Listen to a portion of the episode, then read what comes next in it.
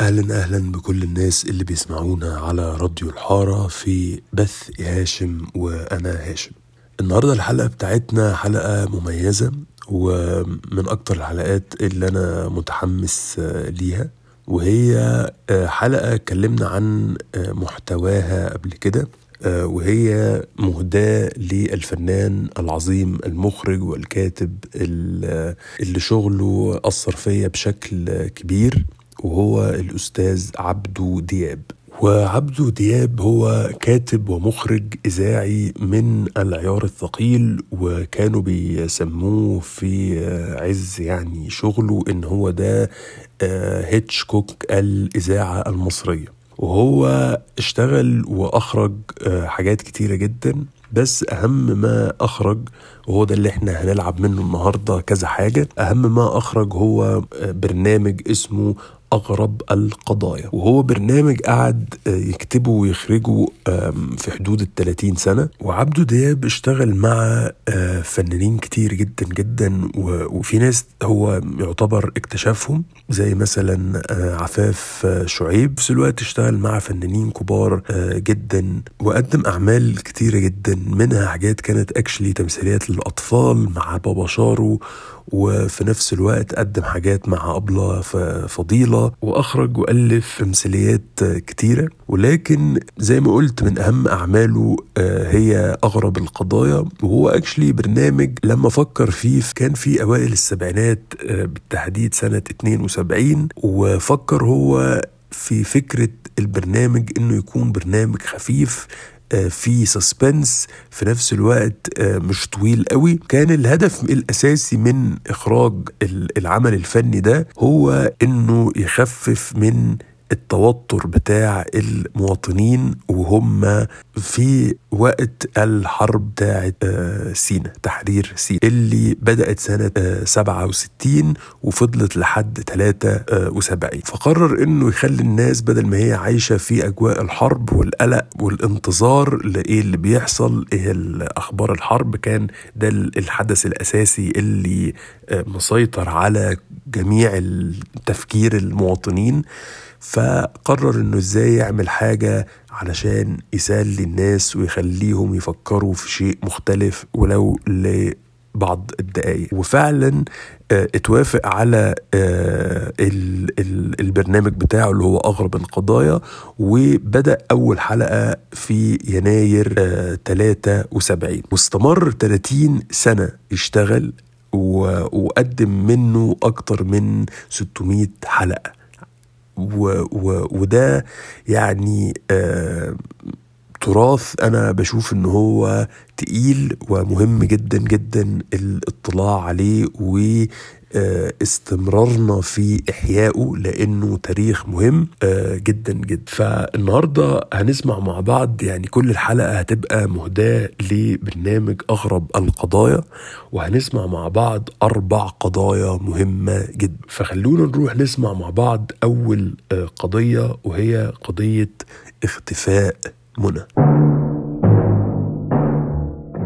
أغرب القضايا أغرب القضايا برنامج يكتبه ويخرجه عبد دياب وقعت أحداث هذه القضية في مصر عام 1951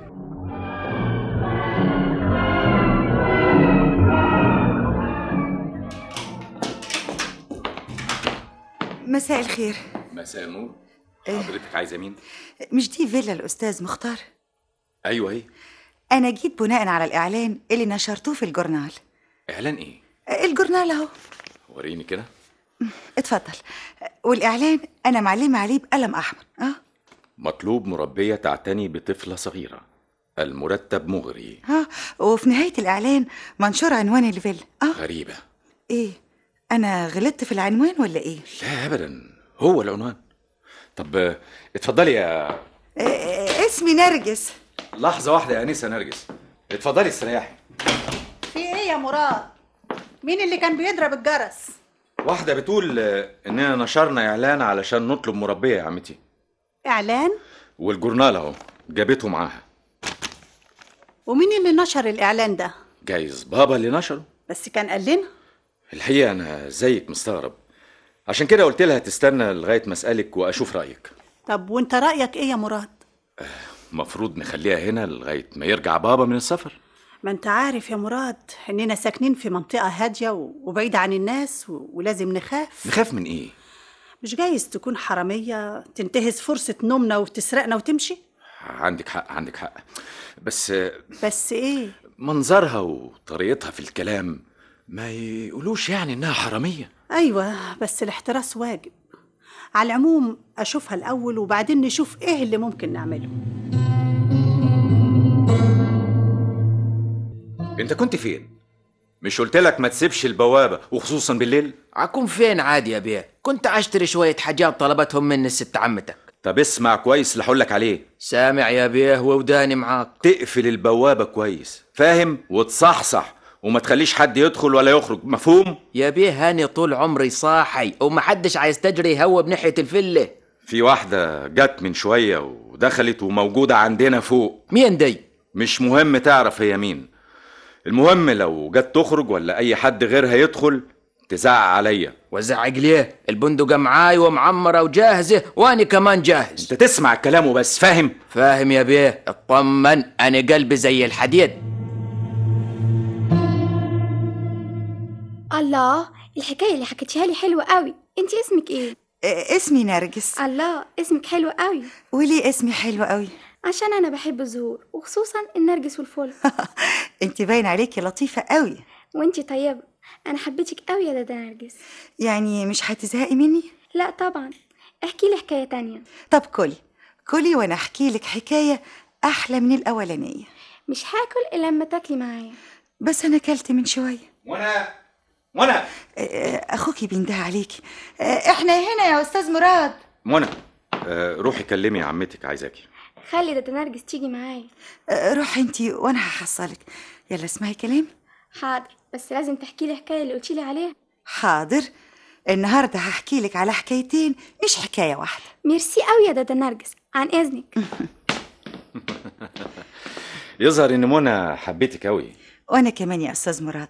حبيتها وعشان كده انا موافقه اشتغل عندكم باي تمن تحدده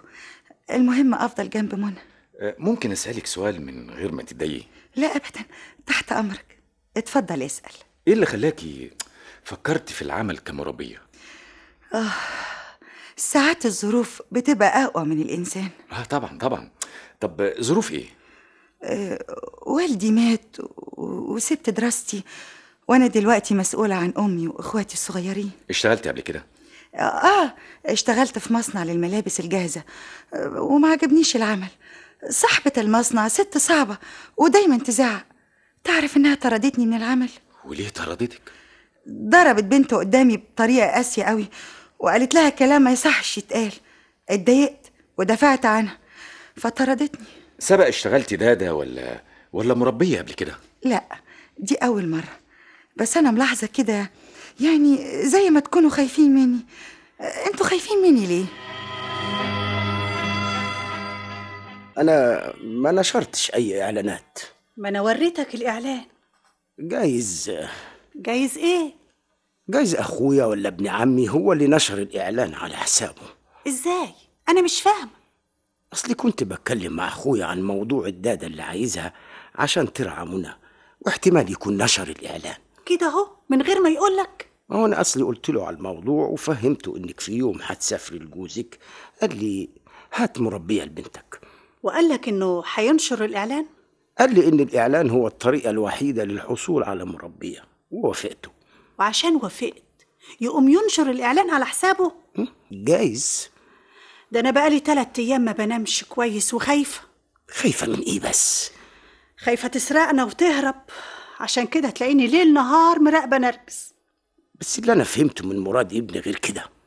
مراد قالك ايه مراد قال لي انه اتكلم معاها وكمان فتش هدومها من غير ما تحس وشاف بطاقتها الشخصية ونقل عنوانها عنده يعني انت مطمن لها احنا عندنا ايه بس يتسرق ما كل اللي حيلتنا دفعناه في شراء الارض الجديدة مراد يا مراد عايزة إيه من مراد ايوه ايوه ايوه ايوه أيوة. انت خدت عنوان نرجس ايوه وهي قالت لي عليه بنفسها وهو نفس العنوان اللي في البطاقه بتاعتها انا بقول تروح تشوف اهلها وتطمنهم عليها وبالمره نطمن احنا كمان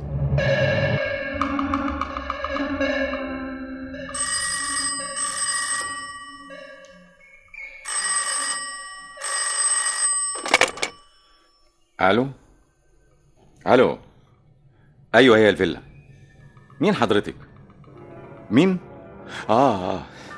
طيب حاضر دقيقه واحده خليكي معايا مين يا مراد دي آه، والده نرجس أه طب هات اكلمها اتفضلي الو ايوه اطمني موجوده عندنا هتكلميها دلوقتي حالا مراد ايوه انده لنرجس عشان تكلم امها حاضر في عينيا الاتنين بس انت لازم تيجي بنفسك عشان تشوفيها برضو اهي معاك اهي هتكلمك كلمي والدتك يا نرجس آه، الو ايوه يا ماما انت ليه بتعيطي بس آه، انا كويسه وبخير و- والناس اللي عندهم ناس طيبين جدا لا تيجي ازاي يا ماما بس انت ما تعرفيش تمشي لوحدك انا هبقى اجيلك مش وقته الكلام ده مش وقته الكلام ده حاضر حاضر يا ماما مش معقول كده قلتلك اطمني خلي بالك من اخواتي انا مستعده اسيب الشغل لو كنت متضايقه وخايفه عليا ماما كفايه بقى كفايه اختي الصغيره منى اختفت راحت فين مش عارف اختفت ازاي كانت في الجنينه بتاعت الفيلا بتلعب وبعد كده اختفت مين اللي عايش معاكم في الفيلا آه، انا وبابا وعمتي والداده و- ووالدي مسافر في حد بيحرس الفيلا البواب وسالته عليها قال آه، ما شافهاش خالص والوالد مسافر فين والدي بيشتغل في بلد بعيده وبيرجع كل اسبوع يقعد يومين ويرجع يسافر تاني انت كنت في البيت ساعة ما اختفت اختك كنت لسه راجع من شغلي لقيت عمتي بتعيط وهي بتدور عليها معنى كده ان ما كانش في الفيلا غير عمتك والبواب والدادة ايوه ايوه اه اختك الصغيرة منى م- متعودة تخرج لا لوحدها لا لا ابدا ولما بتحب تخرج بتخرج معايا او مع بابا او مع عمتي في العربيه انت وليكوا اعداء في مشاكل او خلافات بينكم وبين اي حد لا لا لا ابدا احنا طول عمرنا في حالنا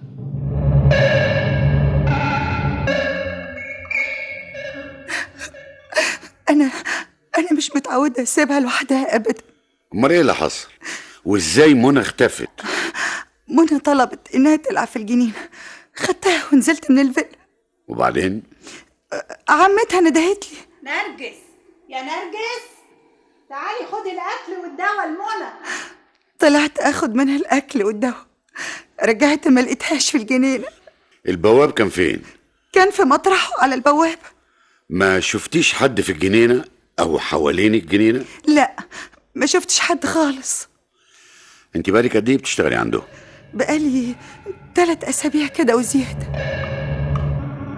يا سعادة البيه أنا قاعد على البوابة ومحدش دخل ولا خرج من الفيلا امال ازاي منى اختفت العلم عند ربنا يا بيه انت كنت شايف منى والداده هما في الجنينه الجنينة ورا الفيلا وأنا شفتهم هم نازلين وبس سبت باب الفيلا قضيت مشوار صغير بعتتني ليه الست الهانم الكبيرة ورجعت على طول قعدت قد ايه في المشوار ده ما فيش ربع ساعة بيه مشوار ايه هو الهانم عطتني ورقة وقالت روح هات لي الدواء اللي فيها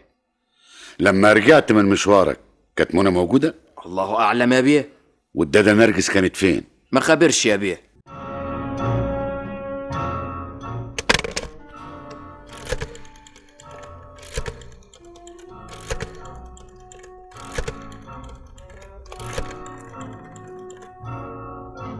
الو ما تحاولش تتكلم كتير بنتك منى عندي اذا نفذت المطلوب منك هترجع لك بنتك سليمه اذا ما نفذتش اللي هقولك عليه هتبقى انت السبب في اللي هيحصل لبنتك وافتكر انها تهمك حياتها وعشان تتاكد انها معايا ممكن تسمع صوتها بابا بابا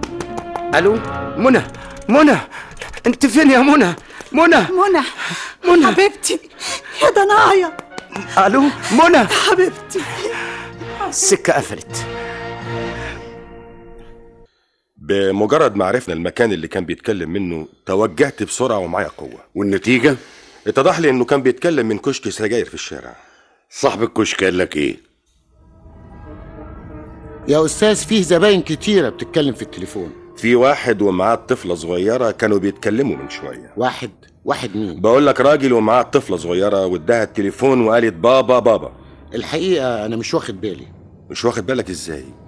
الكشك صغير وممكن تسمع أي حد يتكلم في التليفون الشارع دوشه زي ما حضرتك شايف وكتير بيطلبوا انهم يتكلموا في التليفون بس المكالمة ما فاتش عليها مدة كبيرة عشان تتنسي مش من عادتي اتصنت على الناس والطفلة الصغيرة طفله طفله ايه بقول لحضرتك معرفش حاجه حاول تفتكر وتساعدنا لو سمحت ده الراجل ادى السماعة للطفلة ايوه افتكرت ها افتكرت ايه؟ اللي حضرتك بتتكلم عنه فعلا اتكلم من عندي ده حتى شال الطفله واداها سماعه التليفون الطفلة قالت ايه؟ قالت آه، بابا بابا حاجه زي كده الراجل ده ممكن تدينا أوصافه؟ هو جدع قصير وسمين شويه كان لابس ايه؟ لابس قميص وبنطلون وفي نضاره على وشه بعد ما خلص المكالمة مش ازاي؟ افتكر كانت في عربيه مستنياه ركبها ومشي العربية كان فيها حد؟ ما خدتش بالي جايز المتهم كان حريص عشان كده اتكلم من كشك السجاير صاحب الكشك ليه في البداية أنكر إنه شاف المتهم احتمال يكون مش واخد باله وبعدين افتكر واحتمال يكون على صلة بالمتهم جايز عشان كده أنا عايزك تراقب صاحب كشك السجاير مراقبة دقيقة لو كان صاحب الكشك يعرف المتهم معنى كده ان الاوصاف اللي ادلى بيها للمتهم جايز تكون غلط وجايز ما يعرفوش زي ما قلت وفي الحالة دي علينا نبحث عن شخص قصير وسمين زي ما قال احنا مراقبين الفيلا ومؤكد المتهم هيقع في ايدينا قريب مين اللي سلمك الجواب ده؟ محدش يا بيه ازاي فهمني أنا طلعت فوق أطمن على الهانم رجعت لقيته مرمي على الدكة اللي أقعد عليها قدام الباب طب شوف شغلك حاضر يا بيه في ايه الجواب ده يا مراد جواب من المجرم اللي خطف اختي منى بيقول ايه في الجواب إذا كنت عايز بنتك منى حية نفذ اللي أنا بأمرك بيه حط مبلغ خمس تلاف جنيه في ظرف ودي الظرف للشغالة اللي عندك واطلب منها إنها تخرج وتمشي في الشارع الرئيسي لحد مبنى التلغراف واحذر احذر إنك تبلغ البوليس بلاغك للبوليس معناه إنك هتفقد بنتك للأبد ما اقدرش يا بيه ما اقدرش خايفة من ايه بس يا نرجس مش جايز يا بيه العصابه تخطفني انا ما تخافيش احنا هنعرف ازاي نحميكي بس بس دول خمس تلاف جنيه جايز ياخدوهم وبرضه ما يرجعوش منى ده شغلنا احنا عليكي تخرجي ومعاكي المبلغ وبس وهعمل ايه بالظبط ما انا فهمتك يا نرجس كل حاجة بس العصابه هتعرف اننا بلغنا البوليس قلت لك ده شغلنا احنا واحنا فاهمين كويس اللي بنعمله انا انا خايفه على منى واحنا خايفين عليها اكتر منك اسمعي يا نرجس مصير منى في ايدك ربنا يعلم انا بحبها قد ايه إيه؟ طيب يلا يا نرجس خروجي دلوقتي وما تبصيش وراكي ابدا لغايه ما توصلي لمبنى التلغراف آه، هو هو البوليس هيكون ورايا البوليس هيكون هناك جنب مبنى التلغراف لا انت خايفه من ايه آه، استرها يا رب استرها يعني ايه افهم في قوة كانت جنب مبنى التلغراف وقوة تانية كانت قريبة من الفيلا وما شفناش حد خالص وفين نرجس موجودة بره يا فندم هات نرجس يا عسكري مؤكد في حاجة حصلت ما كناش عاملين حسابها تعالي يا نرجس ايه اللي حصل اتكلمي خدت الظرف وخرجت ويا دوبك مشيت شويه لقيت واحد قرب مني وخطف الظرف وجري يا بيه مين هو ده معرفوش ولا شفتش وشه كويس في فهمت يا استاذ مراد ايوه فهمت بس بس ازاي ارجوك مفيش وقت للكلام نفذ اللي قلت لك عليه وخلي اعصابك سليمه بقول لك ايه يا نرجس نعم خليكي في العربيه لغايه ما ارجع هتغيب كتير انا قلت لك قبل كده مش هغيب اكتر من نص ساعه ما تتأخرش وتسيبني لوحدي اقف واوعى تتحرك من مطرحك ايه آه، لا في ايه آه، انت ماسكني كده ليه هتعرف كل حاجه افتكر بعد اللي حصل لازم تتكلم آه، ما ما آه، ش- ش- شحاته بيه اه شحاته هو اللي عمل كل حاجه وهو اللي خطف البت الصغيره وانت آه، آه، انا آه، انا كنت بنفذ اللي قال لي عليه يا بيه انا مظلوم مظلوم يا بيه ايوه يا شحاته وبعدين خرجت من السجن ضايع وتعبان رحت قابلت فكرية مين فكرية؟ خطيبتي يا بيه كنت خطيبها قبل ما ادخل السجن شافتني وشها راح لون وجاه لون قالت لك ايه فكرية؟ اسمع يا شحاتة من النهاردة مالكش دعوة بيا كده برضه يا فكرية وانا اللي فاكر انك هتفرحي لما تشوفيني كفاية كفاية اللي حصل لي في غيابك يا شحاتة اعوضك عن الايام الوحشة اللي شفتيها بس بقى تسمعي كلامي ايه اسمع كلامك تاني المرة دي وقعنا على كنز فيلا متطرفة وبعيدة وفي حتة مهجورة تروحي لها واعمل ايه هناك يا شحاتة تقولي لهم انك المربية الجديدة مش فاهمة يا شحاتة هنشر اعلان في الجرايد باسم صاحب الفيلا مم. وتروحي وتتمسكني وتعيطي وتقولي انك يتيمة وغلبانة ومقطوعة من شجرة وبعدين وبعدين يا شحاتة صاحب الفيلا آه. راجل بيسافر كتير وله ابن وفي ست هناك عايشة مع بنته صغيرة اه عايزني يعني اشتغل عندهم اه وبعدين اسرقهم لا ده حكاية قديمة ومفقوسة أما اللي في دماغي غير كده طب اعرف بقى ايه اللي في دماغك من النهاردة اسمك نرجس ايه يعني تنسي اسمك القديم وهتاخدي معاكي جواب جواب ايه بقى هفهمك كل حاجة اصبري شوية ده أنا بحبك يا بت بحبك ونفسي أسعدك وخليكي تعيشي سلطانة بس تسمعي كلامي يا فكرية أه، قصدي يا نرجس وبعدين يا شحاته ونشرت الإعلان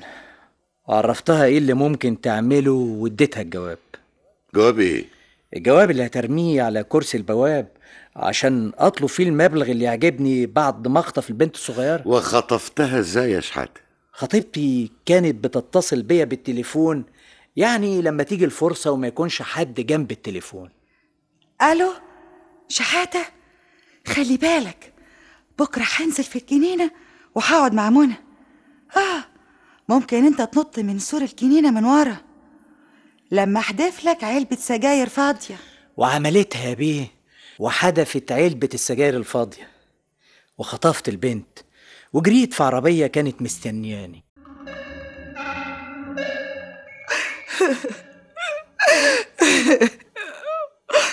هو السبب هو السبب وعدني يا بيه بالجواز وقال لي قال لي قال لي انها اخر مرة يمد ايده على الحرام ايوه يا بيه رحت الفيلا وحبتني منى ايوه والناس الناس وثقوا فيا يا بيه مين يا نرجس اللي كلمتك في التليفون؟ ها؟ لما لما سمعت مراد انه انه يعني عايز يروح يشوف اهلي ايوه اتصلت بشحاته يا بيه وقال لي النهاردة النهاردة بالليل أيوة هشوف واحدة ست وخليها تمثل إنها أمك آه وتتصل بيكي بس بقى أنا عايزك إيه تزودي العيار شوية أيوة نرجس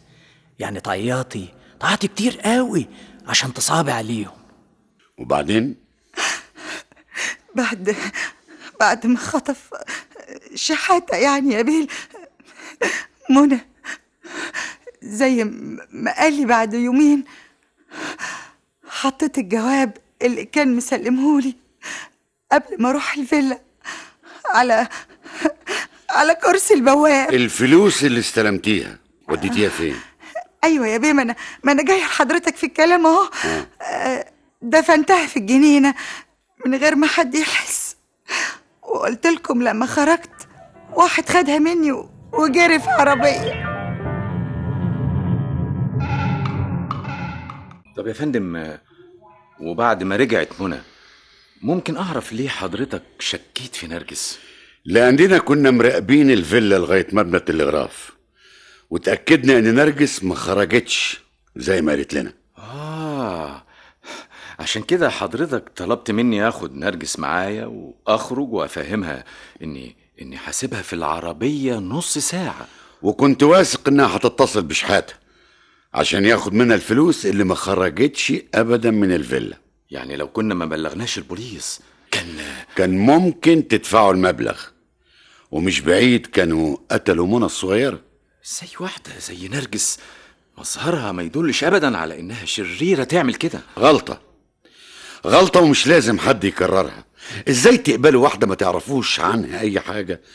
تشتغل عندكم مهما كان مسارها ومهما كان الكلام اللي بتقوله فعلا يا فندم عندك حق غلطه ومش لازم تتكرر أغرب القضايا التسجيل علي صالح أغرب القضايا برنامج يكتبه ويخرجه عبد دياب سمعنا مع بعض قضية اختفاء منى وشفنا ايه اللي حصل مع نرجس والقضية دي راحت من فين لفين وهي بصراحة شيء بالنسبة لي آه، ممتع جدا وأنا سمعت أغرب القضايا دي أول مرة ممكن من في حدود ال 15 سنة اللي فات يعني من 15 سنة في حدود كده 18 سنة و... ولاني انا دايما مهتم بالاخراج ومهتم بالحاجات اللي هي فيها قضايا وسسبنس والحاجات دي فبالنسبه لي ده كان شيء آه، جميل و- ومبهر لان دايما احنا بنروح للغرب يعني دايما بنتعلم من ايه اللي الناس آه، اخرجته او كتبته آه، كروايات او كسينما او ككده في الغرب فكنت سعيد جدا جدا ان انا قدرت آه، اوصل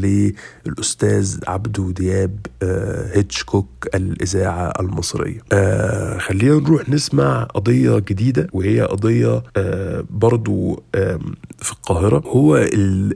الشيء من الحاجات الجميله جدا في الاستاذ عبده ان القضايا بتاعته آه، مش بس مصري ومش بس معتمدة على مصر ومش بس في تاريخ مثلا في سنة معينة ف-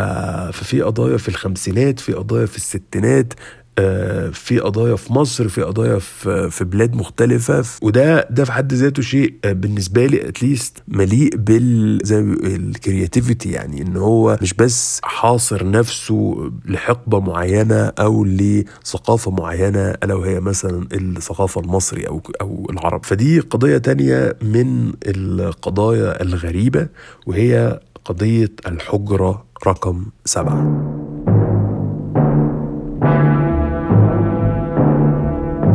أغرب القضايا برنامج يكتبه ويخرجه عبد دياب وقعت أحداث هذه القضية في مصر عام 1963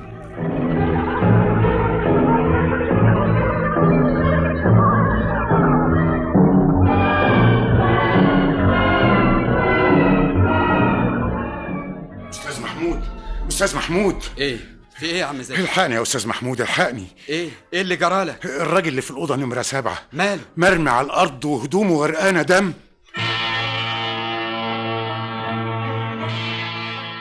ممكن تحكي لنا إيه اللي حصل بالظبط؟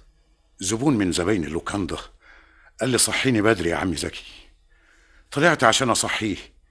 وقبل ما اوصل اوضته لقيت ال- الاوضه اللي قبله مفتوحه ببص فيها لقيت واحد مرمي على الارض والدم مغرق هدومه جريت على صاحب اللوكاندا وقلت له وصاحب اللوكاندا بلغ البوليس الساعة كانت كام؟ الساعة كانت خمسة بالظبط يا بيه طيب آه، وإيه اللي خلاك عرفت إنها خمسة بالظبط؟ لأن الزبون كان طلب مني أصحيه الساعة خمسة بالظبط مم. وبعدين لما دقت الساعة خمسة طلعت عشان أصحيه وحصل اللي حصل الزبون اللي كنت رايح تصحيه اسمه ايه؟ اسمه هريد يا بيه نازل في اللوكاندا من امتى؟ من امبارح بعد العشاء يا بيه طيب آه، وانت رايح تصحي الزبون شفت حد او قابلت حد؟ لا لا شفت حد ولا قابلت حد الناس كلها كانت نايمة يا بيه وبلغت صاحب اللوكاندا ازاي؟ رحت له أوضته يا بيه أصله أصله كان نايم واوضه صاحب اللوكاندا اللي كان نايم فيها فين؟ في آخر الطرقة اللي في أول دور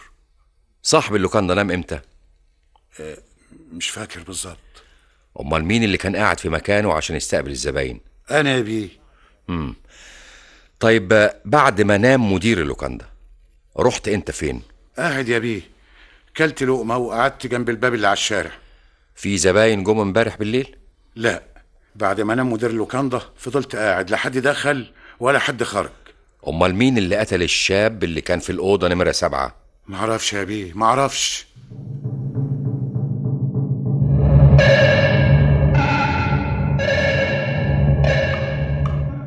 كنت نايم في اوضتي عم زكي جالي وقال لي في واحد مرمي على الارض والدم مغرق هدومه رحت وشفته وهو مرمي على الارض وبعد كده بلغت البوليس انت دخلت اوضه المجني عليه؟ لا شفته من بعيد وجريت على التليفون وبلغت البوليس اتاكدت انه مات؟ لا لكن منظر الدم خوفني وخلاني بلغت البوليس على طول من فحص الدفتر اللي بتأيدوا فيه أسماء نزلاء اللوكاندا مم. اتضح إن اللي مقيم في الحجرة رقم سبعة واحدة اسمها هدى واحدة إيه؟ ما كنتش تعرف إن اللي قاعد في الأوضة دي واحدة ست؟ الحقيقة معرفش ما تعرفش إزاي؟ أنت مش مدير اللوكاندا وصاحبها؟ أيوة اللوكاندا ملكي أنا وأخويا لكن لكن إيه؟ آه، مؤكد الست اللي حضرتك بتتكلم عنها جت وأنا مش هنا إزاي؟ أصلا أنا ساعات بشرف على اللوكاندا وساعات أخويا طيب آه، فين هدى؟ آه، معرفش عنها حاجة أنت شفتها في اللوكاندا؟ لا إذا كانت الأوضة نمرة سبعة نازل فيها واحدة اسمها هدى إيه اللي جاب المجني عليه أوضتها؟ معرفش أنا كنت نايم وعم زكي هو اللي صحاني أنت نمت الساعة كام؟ آه، بعد الساعة 11 بالليل وأخوك كان فين؟ كان في بيته أخوك كان في بيته وأنت نايم هم. أمال بقى مين اللي بيستقبل الزباين في اللوكاندا؟ آه، ما هو اللوكاندا كانت مليانة وما فيهاش أي أوضة فاضية عشان كده قلت لعم زكي خلي باله وطلعت نمت طيب آه، مين كان سهران لخدمة الزباين؟ عم زكي واتنين عمال معاه الشاب اللي اتقتل شفته قبل كده؟ لا عمري ما شفته طب اسمه إيه؟ ما اعرفش ما انا بقول لحضرتك ما شفتوش وما اعرفش عنه حاجه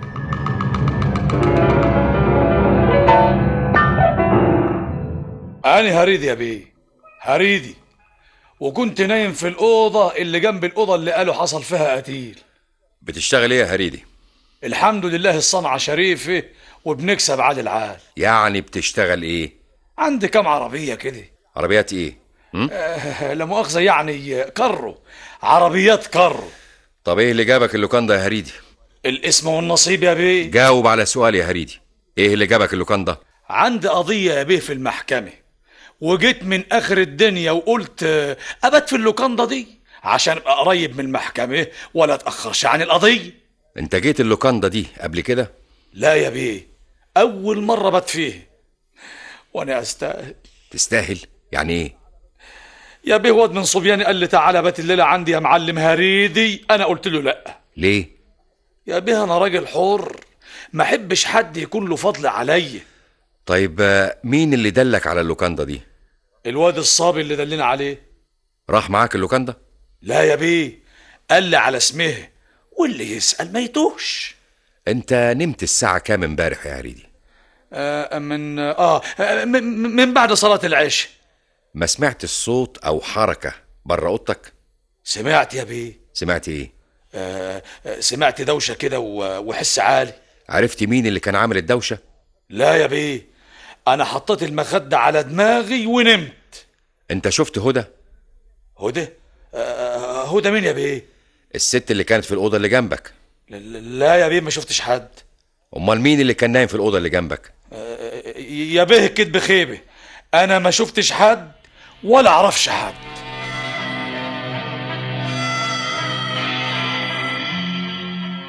اهلا وسهلا يا فندم تحت امرك انا اسف للازعاج لا يا فندم آه، تحت امرك ممكن اتكلم شويه مع هدى هدى آه، هدى مين يا فندم هدى السيد انا اسف آه، آه، يظهر حضرتك غلطان في الشقه غلطان ازاي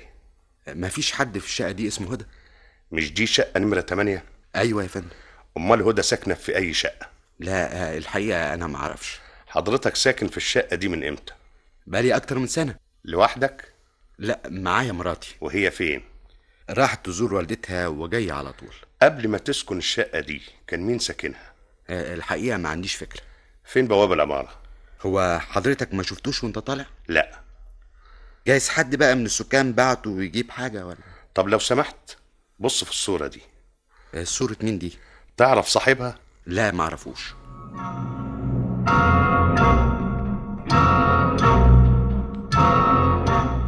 يعني العنوان اللي كاتباه هدى في اللوكاندا مش عنوانها الحقيقي ثبت ان اللي ساكن الشقه واحد تاني غيرها مفيش أي واحدة باسم هدى في العنوان اللي مكتوب في اللوكاندا انا جبت البواب وطلعت معاه لصاحب البيت واتاكدت ان مفيش واحده اسمها هدى في البيت خالص طيب آه، ليه اللي كانت نازلة في الأوضة نمرة سبعة كاتبة عنوانها غلط وجايز كمان اسمه هدى ده مش اسمها الحقيقي والمجني عليه إيه اللي وداه اللوكاندا مش جايز اللي كان نازل في الأوضة هو الشاب المجني عليه ولا فيش حد نزل في الأوضة باسم هدى ده احتمال بعيد لأن اسم هدى مسجل في الدفتر يبقى علشان نوصل لهدى أو لأي خيط يوضح الحقيقة لازم نعرف مين المجني عليه أنا شايف لو اتنشرت صورته في الجورنال ممكن نوصل لحاجة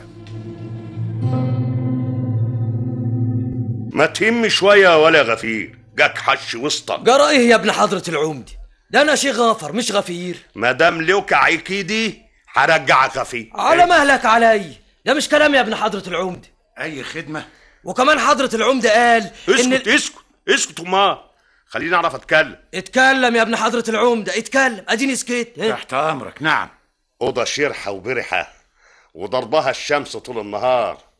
والمرتبه يكون فيها قطن كتير واوضة ليا انا يعني كمان برضه شرحي وبرضه اسكت يا ولا اوضه واحده بس وين انت تفضل واقف حارس بره الاوضه امال اني جايبك معايا ليه بس انا يعني اسكت شويه خليني اعرف اتكلم مع الراجل الطيب دي اهلا اتفضلوا اهلا وسهلا نورتوا اللوكاندا منوره باصحابها اسمي الكريم ايه اسمي زكي اهلا وسهلا يا عم زكي يا ترى المطلوب موجود موجود وكلنا في خدمتك يا عمدة اتفضلوا بتضحك على ايه يا ولا بكره ابقى عمدي وافرجك يا غفير أنا بشتغل في اللوكاندا من ثلاث سنين أنت كنت سهران ليلة الحادث مع زكي أيوة يا بيه أوضة نمرة سبعة مين كان نازل فيها واحدة اسمها هدى راحت فين هدى معرفش يا بيه عم زكي عارف كل حاجة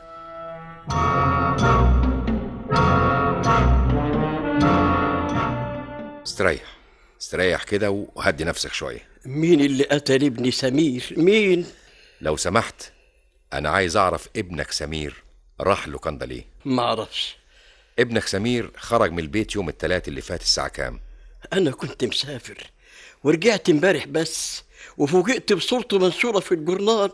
هو متعود ينام بره البيت لا في حاجة حصلت بينك وبين ابنك خليته زعل وساب البيت ابدا ابدا انا كنت بحبه وبخاف عليه خصوصا بعد المرحومه امه ما ماتت حضرتك اتجوزت بعد موت المرحومة مراتك ايوه مم. طيب مراتك بتعامله ازاي بتعامله بتعامله كانه ابنها بالظبط ما قالتش مراتك خرج يوم الحادث الساعة كام قالت انه عنده مأمورية وهيسافر لفرع الشركة اللي بيشتغل فيها ومراتك ما سألتش عنه في الشركة لا لانه قال لها انه هيسافر طيب آه، تعرف واحدة اسمها هدى لا طيب بص في الصورة دي ما اعرفهاش ولا عمري شفتها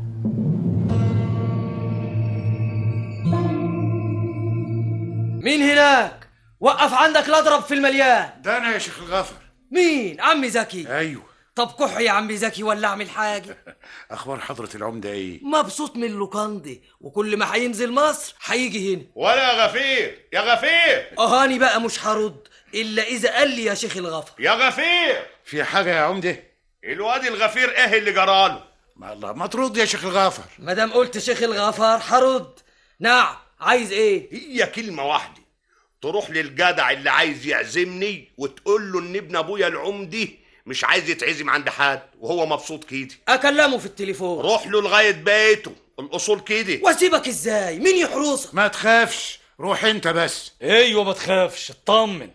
اني مع حضره العمر وقف عندك لا اضرب في المليان روح يا ولا وبطل لكعه وغلبه إيه. فاضيه هات لنا اتنين شاي بس يكونوا تقال يا عم زكي حاضر من عينيا تعالي أنا عازمك على الشاي معايا تعالي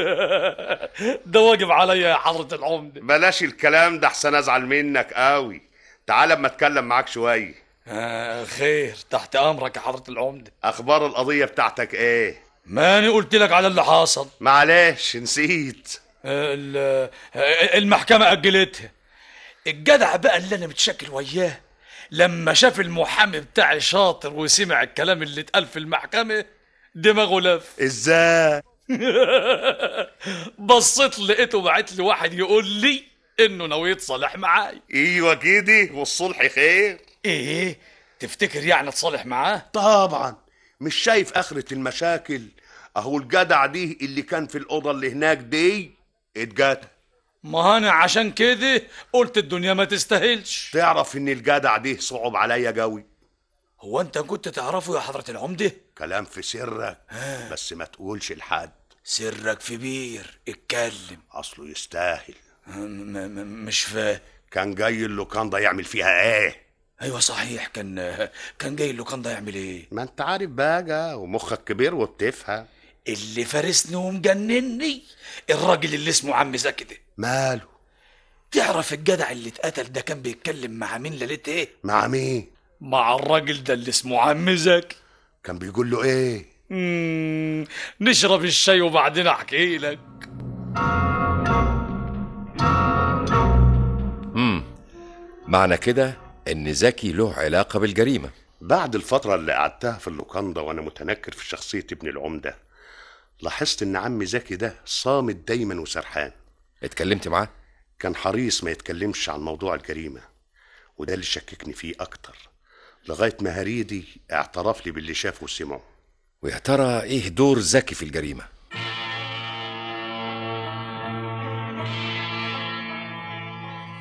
أني أنا أقتل سمير صادق إيه اللي عرفك ان اسمه سمير صادق يا سعادة البيه ال... زكي الادله كلها ضدك انت الوحيد اللي كنت سهران في اللوكاندا وهريدي شافك وانت بتتكلم مع سمير صادق وهدى والعمال شافوك أنا أصلي يا بيه انت ايه كلم يا زكي سامحيني يا هدى سامحيني يا بنتي ما قدرتش أحافظ على السر سر ايه في يوم خرجت من اللوكاندا عشان أروح بيتي لقيت واحد بينده عليا عم زكي عم زكي مين؟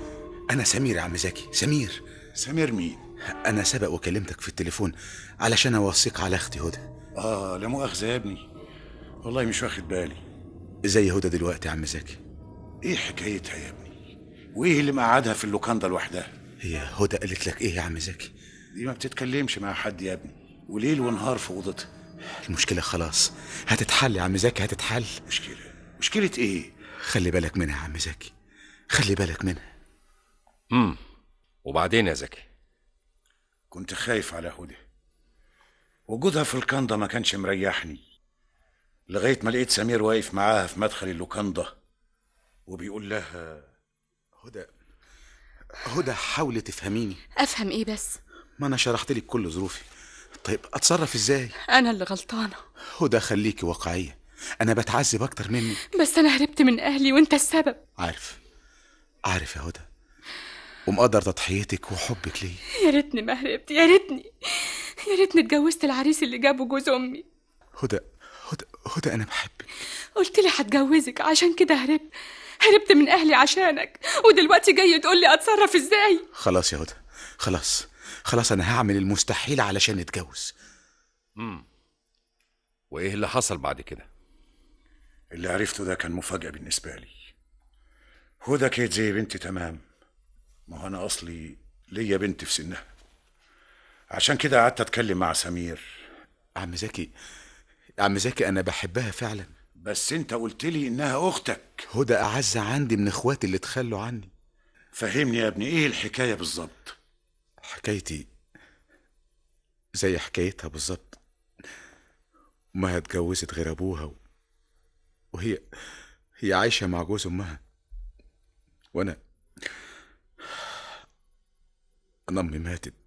وأبويا اتجوز واحدة تانية احنا الاتنين عايشين في نفس العذاب يا عم زكي ايوه بس انا فهمت انك هتتجوزها أيوه بس مش لاقي الفرصة اللي أتكلم فيها مع والدي ازاي والدي مقاول ودايما مسافر وللأسف مراته كمان مسيطرة عليه يعني هتسيب هدى بالشكل ده لا لا يا عم زكي لا أنا هسافر لعمي في البلد وهجيبه علشان يقنع والدي ويجوزني هدى وانت ما كلمتش والدك ليه أنا عارف اللي هيحصل لو كلمته هيسأل مراته وطبعا هي مش هتوافق عشان كده أنا هسافر لعمي مم. وايه اللي حصل سمير سافر لعمه كنت كل يوم اسال هدى السؤال ده وكانت هي بتعيط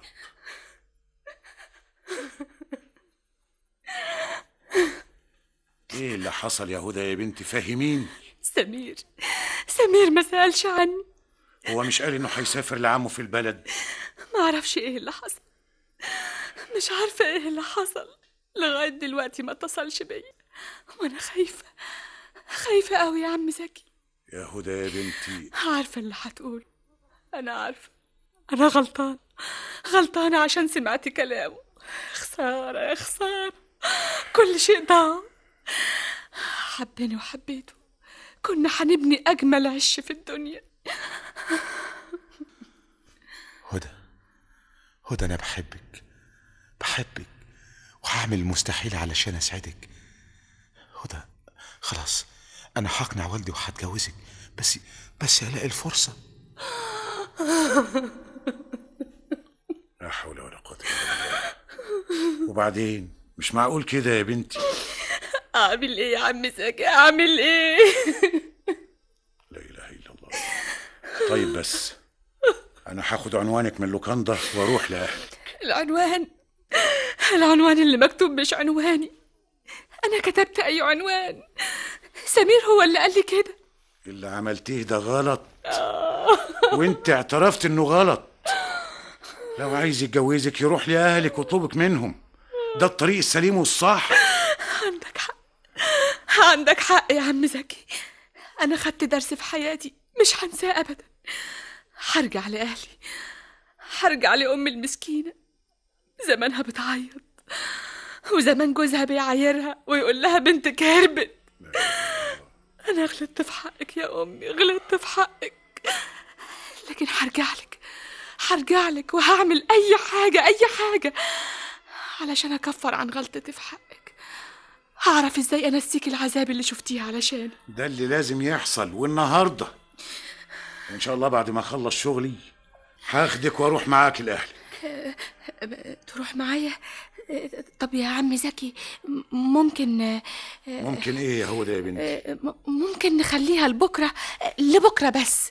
برضه لسه عندك امل مين عارف يا عم زكي مين عارف ايه اللي ممكن يحصل ها وبعدين حصل ايه تاني يا زكي تاني يوم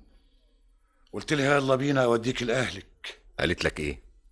عم زكي سمير اتصل بيا بالتليفون اتصل بيا وهو فرحان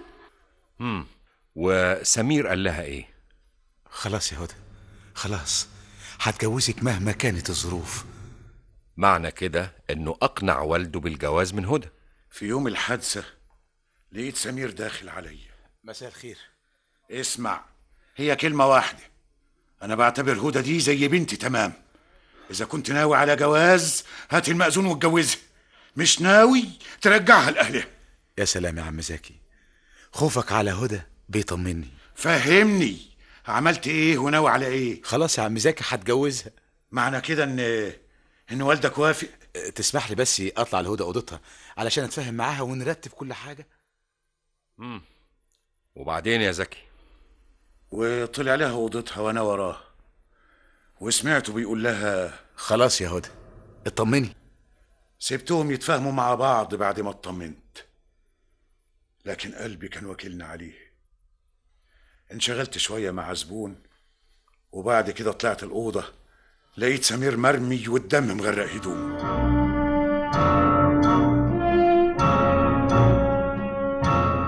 اتكلمي يا هدى سمير جالي اوضتي وفوجئت بيه بيقول لي خلاص يا هدى اطمني ايه اقنعت والدك خلاص أه لا امال ايه اللي حصل انا آه، آه، اقنعت عمي وبعدين عمك قال لك ايه قال انه الشهر الجاي آه، هيجي ويشوف الموضوع ده الشهر الجاي الشهر الجاي طيب انا اتصرف ازاي اتصرف ازاي واروح فين اعمل ايه هدى انا انا انا, أنا لو اتجوزتك والدي هيحرمني من الميراث ويطردني من البيت انت بتقول ايه بتقول ايه دي الحقيقه يا هدى وكمان ما تقولش حاجه خلاص خلاص انا هموت نفسي عشان ارتاح ايوه لازم ارتاح مين اللي قتل سمير حاولت اموت نفسي مسكت السكينه سمير مسك ايدي معرفش ايه اللي حصل والسكينه لقيتها في قلبه في قلبه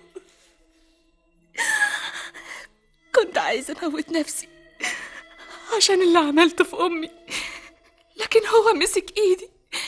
ايوه هو مسك ايدي وشدها مني ودخلت السكينه في قلبه منظر الدم كان فظيع فظيع سبت ونزلت هربت لكن انا مش ممكن اقتله مش ممكن اقتله اقتله ازاي وانا بحبه ايوه ايوه بحبه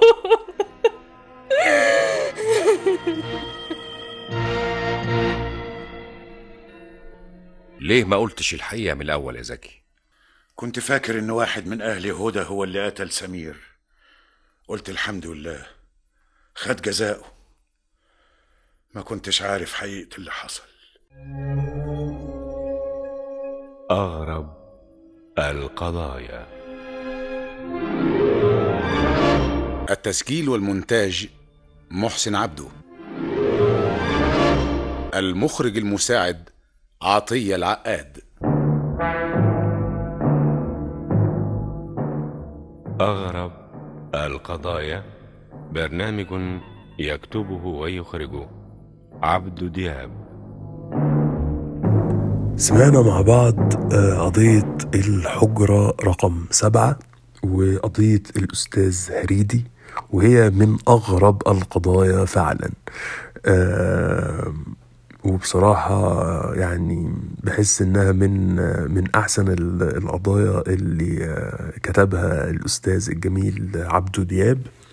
و- واتمنى ان انتوا تكونوا مستمتعين بهذا الموضوع زي ما انا مستمتع بيه يعني آه نروح للقضيه الثالثه معانا النهارده وهي قضيه انا بهديها لاحد الاصدقاء ال- انا اصلا بسميه آه، يعني الاسم الحركي ليه هو الشبح آه ودي قضيه مش في مصر المرة دي فبرضه هنشوف الجانب انه لما ازاي لما الاستاذ عبده بدأ يكتب آه، قضية مش بتحصل في الوطن العربي او العنعرب كتب ايه وده شيء مهم جدا آه، فخلينا نروح نسمع قضية السفاح الشبح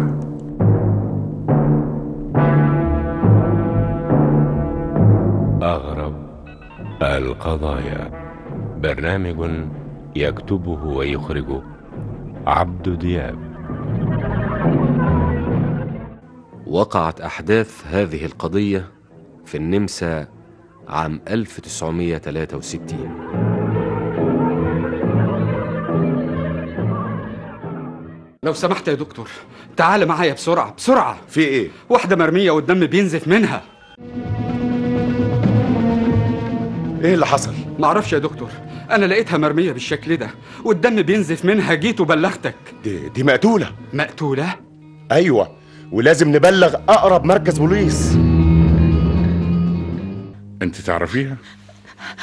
أيوة دي صاحبتي وزميلتي طالبة في باليه الأوبرا شفتيها وهي داخلة مبنى الأوبرا؟ أيوة كنا مع بعض وسبتها ورحت مشوار وجيت وعرفت انها اتقتلت حد كان معاها وهي داخله الاوبرا لا ما شفتش حد خالص لاحظت عليها اي حاجه غير طبيعيه لا دي كانت مبسوطة وسعيدة لأنها متقدمة جدا في دروس الباليه طيب آه، وانتوا داخلين مبنى الاوبرا مع بعض شفت حد قريب منكم ما شفتش حد خالص واحنا داخلين المبنى لكن شفت راجل غريب شفتيه فين قريب من الأوضة اللي دخلتها اتكلم معاها لا كان واقف قريب من اوضتها بيعمل ايه أنا معرفش طيب آه، ممكن تديني اوصاف الراجل ده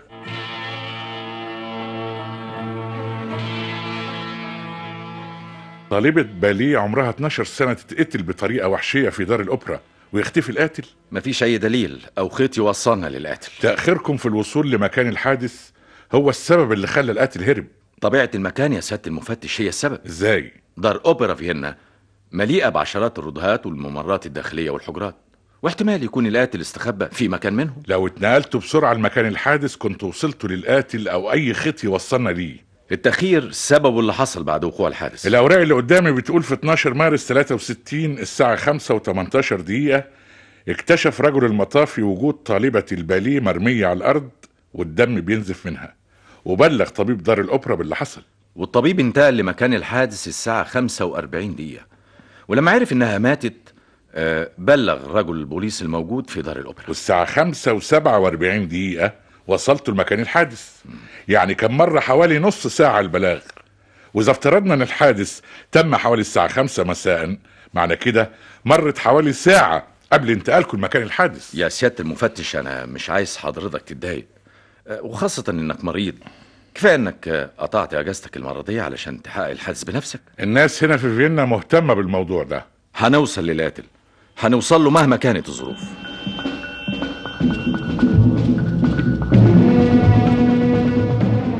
سيادة المفتش يا ترى وصلتم للشبح شبح أيوة شبح أوبرا فيينا آه هو حضرتك الصحفي اللي أطلقت على القاتل شبح الأوبرا حضرتك عارف إن الناس مهتمة بالجريمة ويهمني كصحفي أعرف آخر الأخبار تأخيرنا في الوصول للقاتل يرجع لأسباب كتيرة آه ممكن أعرفها أولا الجريمة تمت في دار الأوبرا في الوقت اللي كانت فيه الجماهير داخلة للدار يعني ممكن القاتل يكون انتهز فرصة الزحمة ودخل وارتكب جريمته احتمال واحتمال يكون دخل قبل الزحمة وبعد الجريمة خرج وسط الناس من غير ما حد يحس بيه في شهود في الحادث اللي لازم يعرفه قراء الجريدة اللي حضرتك بتكتب فيها إننا استجوبنا 14 ألف شخص 14 ألف وليك بقى إنك تتصور مدى الإرهاق والتعب اللي شفناه الجريمة تمت إزاي؟ المجرم قتل طالبة الباليه بطعنة سكين يعني بآلة حادة وعثرتم على السلاح المستعمل في الجريمة دار أوبرا فيينا اتفتشت تفتيش دقيق وما وصلناش للسلاح المستعمل في الحادث يعني المجرم خد السلاح معاه ده شيء مؤكد للأسف والعدد الكبير من الناس اللي استجوبتوهم قدرتوا تحددوا منهم أوصاف القاتل شاهد واحد بس ممكن اللي قاله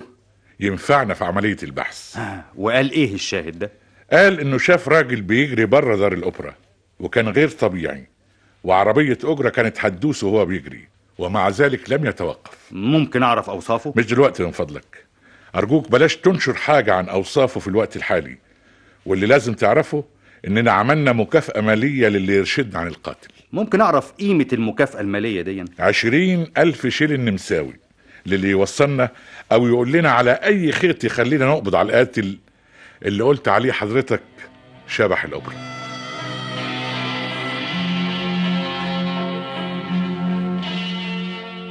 إيه ده؟ جريمة تانية؟ أيوة يا سعادة المفتش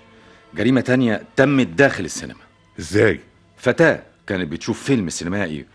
القاتل انتهز فرصة الظلام اللي في السينما وطعنها طعنة بآلة حادة وهرب يعني الجريمة تمت وسط عشرات من الناس اللي كانوا في السينما للأسف ما حدش حس بيها إلا اللي بعد انتهاء الفيلم وتمت بنفس الطريقة اللي حصلت قبل كده مع الطالبة في أوبرا فيينا والبنت في الجريمة التانية سنها مقارب لطالبة الباليه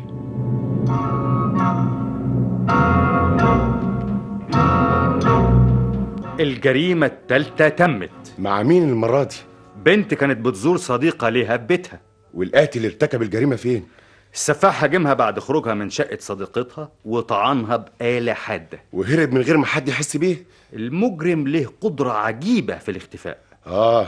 علشان كده أنت أطلقت عليه الشبح الناس في فيينا عايشين في رعب وخوف طول ما المجرم هربان هتفضل الناس عايشة في الخوف والقلق والرعب عشان كده الجريدة اللي بشتغل فيها عملت مكافأة ما هو البوليس كمان عمل مكافأة 20000 شيلن للي يدلب معلومات توصله للقاتل الجريدة عملت مكافأة تلات أمثال المكافأة اللي قال عليها البوليس يعني 60000 شيلن نمساوي ستين ألف شيلين هتديهم الجريدة للي يوصل للشبح اللي نشر الذعر والخوف في قلب مدينة فيينا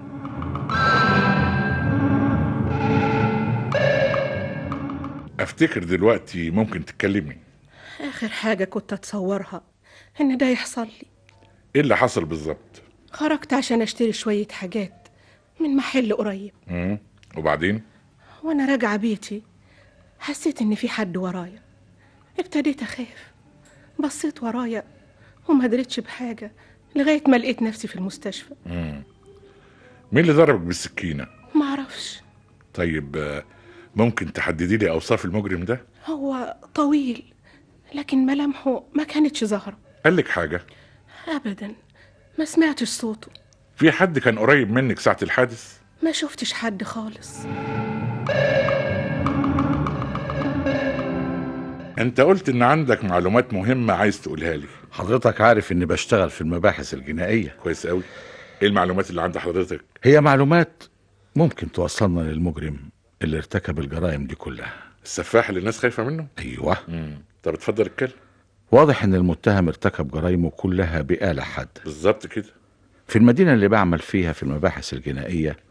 صادفت راجل اسمه جوزيف الراجل ده كان مقبوض عليه مع مجموعة وبعد ما انتهى التحقيق معاهم وقبل ما يطلق سراحه جاني وقال لي أنا عندي واحدة زيها ومش محتاجها ايه دي سكينة ولها مشبك خاص ممكن تعلقها منه في جيبك خدها واخدها ليه هدية مني ليك وإذا ما كنتش عايزها ممكن تديها للراجل اللي بيطبخ لكم في إدارة البوليس هتنفعه لأنه ممكن يستخدمها في التقشير أو تقطيع الأصناف اللي بيطبخها لكم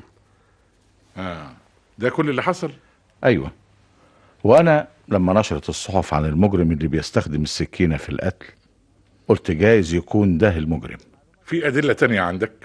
المعلومات اللي جمعتها عن جوزيف بتقول ايه المعلومات دي جوزيف من مواليد سبتمبر عام 1930 اتولد بشمال النمسا معروف في اوساط الشرطه انه من لصوص المنازل اتسجن قبل كده اتسجن 8 سنين وسبق واتحجز سنة في المستشفى وفي سنة 1947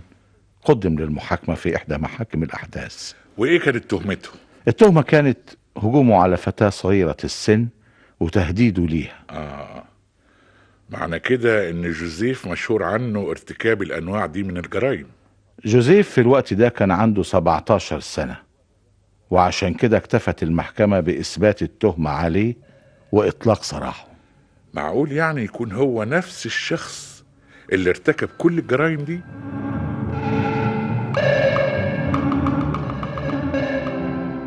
بحثنا كتير عن جوزيف وملوش أي أثر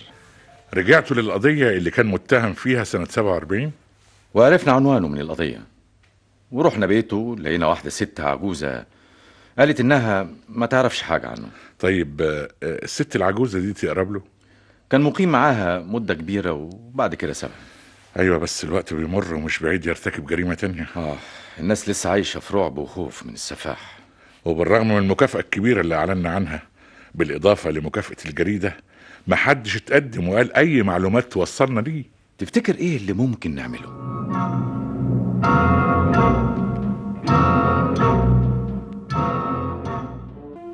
أنت جوزيف أيوة أنا أنتم بتدوروا عليا ليه؟ أنت كنت فين؟ هكون فين يعني؟ جاوب على السؤال يا جوزيف السؤال إيه؟ كنت فين؟ في فيينا؟ في أي مكان من فيينا أنت عايز توصل لإيه؟ أنا معرفش حاجة خالص عن الجرائم اللي الصحف بتتكلم عنها مم. انت بتشتغل ايه يهمك تعرف طبعا حاليا ما بشتغلش امال عايش ازاي بدور على شغل مناسب جوزيف السلاح اللي استخدمته في الجرايم وديته فين سلاح ايه انت قتلت ضحاياك بايه قصدك السكينه فين السكينه معرفش ما تعرفش ازاي لان عمري ما استعملت السكينه اللي حضرتك بتقول عليها بس انا سالتك دلوقتي قتلت ضحاياك بايه قلت بالسكينه لان الجرايد قالت انهم اتقتلوا بسكينه طيب كنت بتقتلهم ليه يا انا ما جوزيف؟ قتلتش حد امال كنت في اوبرا فيينا بتعمل ايه انا ما رحتش اوبرا فيينا جوزيف الافضل انك تتكلم انا افضل الصمت بس انت متهم بقتل لو سمحت انا قلت كل اللي عندي ومش هتكلم تاني مم.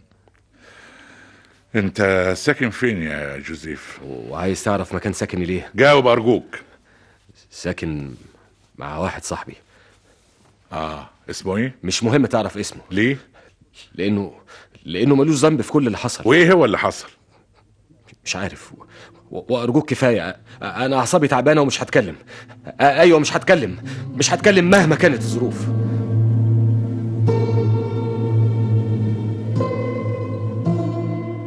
يعني رفض يتكلم أو يعترف بجرايمه نموذج غريب ده حتى رفض يقول اسم صاحبه اللي مقيم معاه ده نوع من التحدي عشرات الأسئلة وما وصلتش معاه لحاجة تفيد التحقيق ده معناه إن المتهم عنده إرادة قوية دي مش إرادة قوية وبس ده ساعات كان يقابل أسئلتي بالسخرية طيب آه، معنى كده إيه؟ طبعا دي طريقة عشان يبعد الاتهام عنه طب ورأيك إيه يا سيادة المفتش؟ أنا هنشر صورته في الجرايد وهعمل عرض قانوني وأوريه للست اللي نجت من محاولة القتل وأشوف رأيها إيه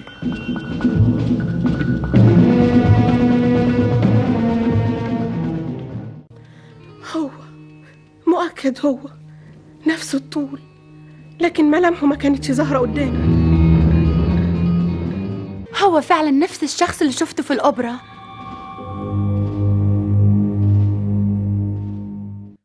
قلت إيه يا جوزيف شوف بقى انا عايز اقول لك حاجه مهمه جدا انا مش هتكلم معاك ليه لاني بكرهك وشايف ان اسئلتك سخيفه وتافهه وعشان كده انا مش هتكلم الا مع المفتش فرانز ليه المفتش فرانز لاني بثق فيه وهو الوحيد اللي ممكن يفهمني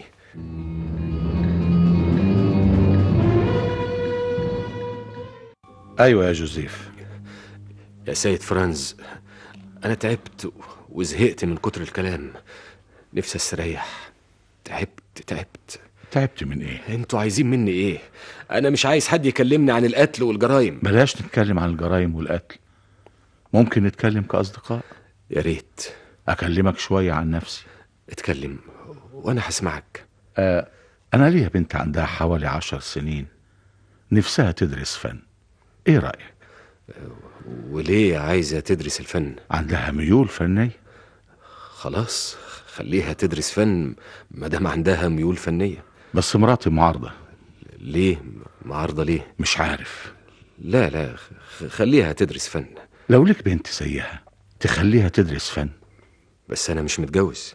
كان نفسك يكون عندك أولاد يا جوزيف ده لو لقيت القلب الحنين اللي يحبني ويخاف عليا ويقبل إنه يشاركني حياتي معنى كده إنك ما صادفتش القلب الحنين ده لا لسه ليه؟ الظروف اللي عشت فيها كانت قاسية كان ليك تجربة؟ وفشلت ومش عايز أكرر التجربة مش عايز أتجوز ولا عايز يكون ليا صديقات بتكره الستات يا كفاية جوزيف كلام عنهم كفاية كفاية نكمل بعدين آه، ايه رأيك لو لعبنا دور شطرنج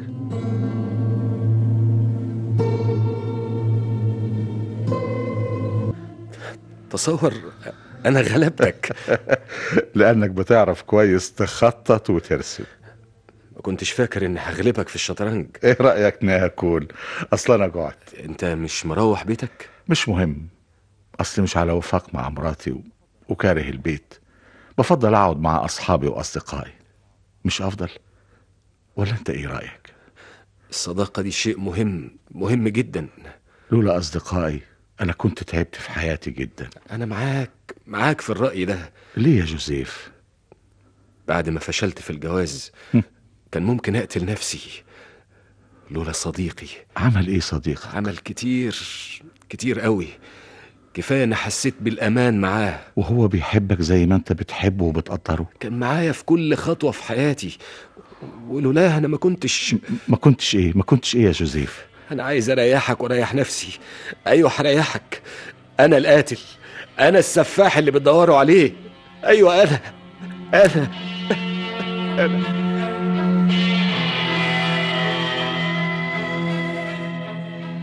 عظيم عظيم يا فرانس طريقتك دي خلته اعترف اعترف بكل جرايمه اللي حصلت وبكده استريحنا كلنا واستريحت الناس من الخوف والرعب اللي كان مالي قلوبهم ايوه بس ليه ارتكب كل الجرائم دي اه فشلوا في الحب والجواز هو السبب بس انا عندي احساس غريب احساس من نوع معين احساس ايه انا مش قادر اتصور ان جوزيف يرتكب كل الجرايم دي بس ده اعترف واعترافه مش مقنع ازاي مش مقنع طب ازاي وصلت للاحساس ده كلامه عن طالبة الأوبرا اللي قال إنه قتلها آه. قتلتها جوه أوضتها والثابت من الأوراق ومن شهادة الشهود إنه قتلها خارج أوضتها مؤكد هو قال لك الكلام ده عشان يشككك في اعترافه مش عارف لكن أنا حاسس إن في سر في الموضوع مش قادر أوصل له عشان كده لازم نوصل أولا لصديقه اللي كان مقيم معاه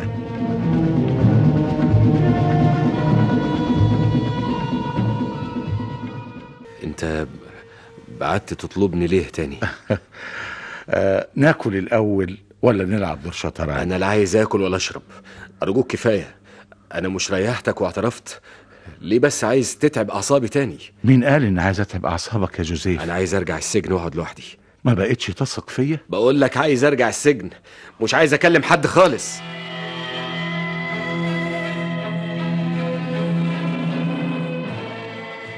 انت عايز توصل ليه يا فرانس للحقيقة يا سيادة المفتش الحقيقه وعرفناها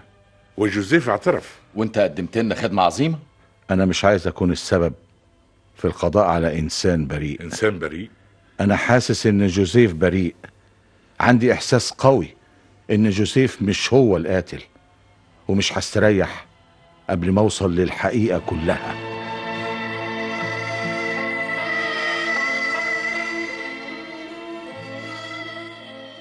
لا جوزيف مش هو القاتل من مين أنا انت آه، أيوة أنا أنا اللي ارتكبت كل الجرائم آه، أنا المجرم الحقيقي مش صديقي جوزيف طيب آه، ممكن اعرف ايه اللي حصل بالظبط أنا آه، أمي ماتت وأنا طفل صغير ووالدي والدي أهملني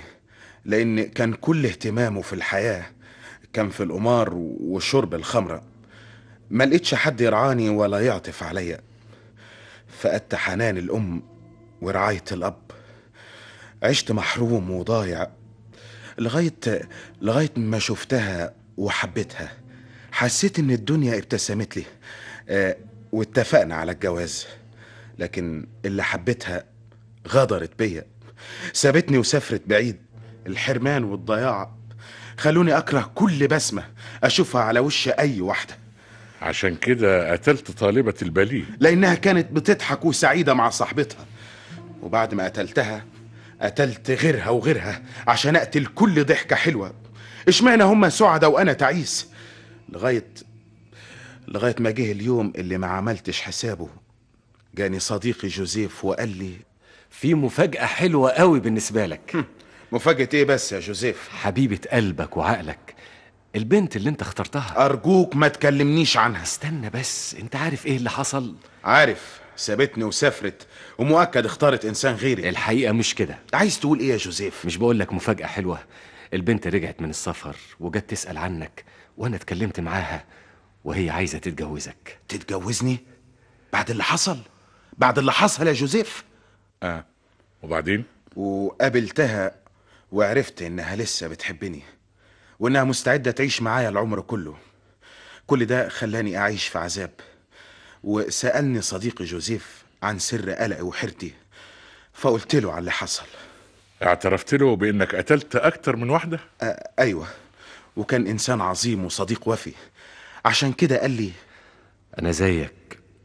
عرفت يعني ايه الحرمان والعذاب عشان كده انا هتقدم للبوليس وهقول لهم ان انا القاتل علشان انت تعيش مع حبيبتك وتحس بالسعاده اللي اتحرمنا منها مده كبيره وتقدم جوزيف عشان يفديني بحياته كلها معقول واحد يتقدم ويعترف على نفسه بكل الجرائم دي ده السؤال اللي انا سالته لجوزيف وكان رده ايه يا صديقي انا مريض مريض بمرض ميؤوس من شفائه واقل حاجه اقدمها لك هي حياتي وكفايه اسمع انك سعيد في حياتك ما تنساش اننا عشنا الحرمان مع بعض طيب آه، ايه اللي خلاك قدمت نفسك شبح اللي قتلتهم شبح اللي قتلتهم كان بيطاردني وحسيت اني مش هبقى سعيد وكان لازم كان لازم اقدم نفسي وارتاح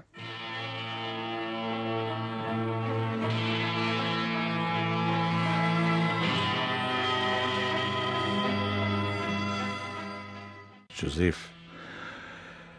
جوزيف مات في مستشفى السجن مش ممكن مش ممكن لو كنت اعرف انه هيموت ما كنتش اعترفت ما كنتش اعترفت بالحقيقه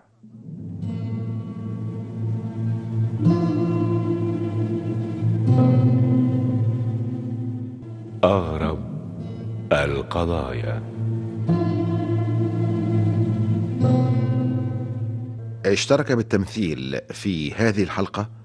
محمد الدفراوي أشرف عبد الغفور أحمد الشناوي أبو ضيف علام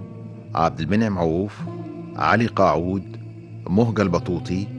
سمير التميمي بدر الدين حسنين وعفاف مصطفى الهندسة الصوتية سيد كامل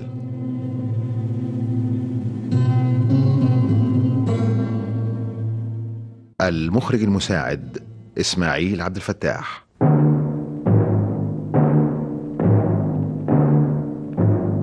أغرب القضايا برنامج يكتبه ويخرجه عبد دياب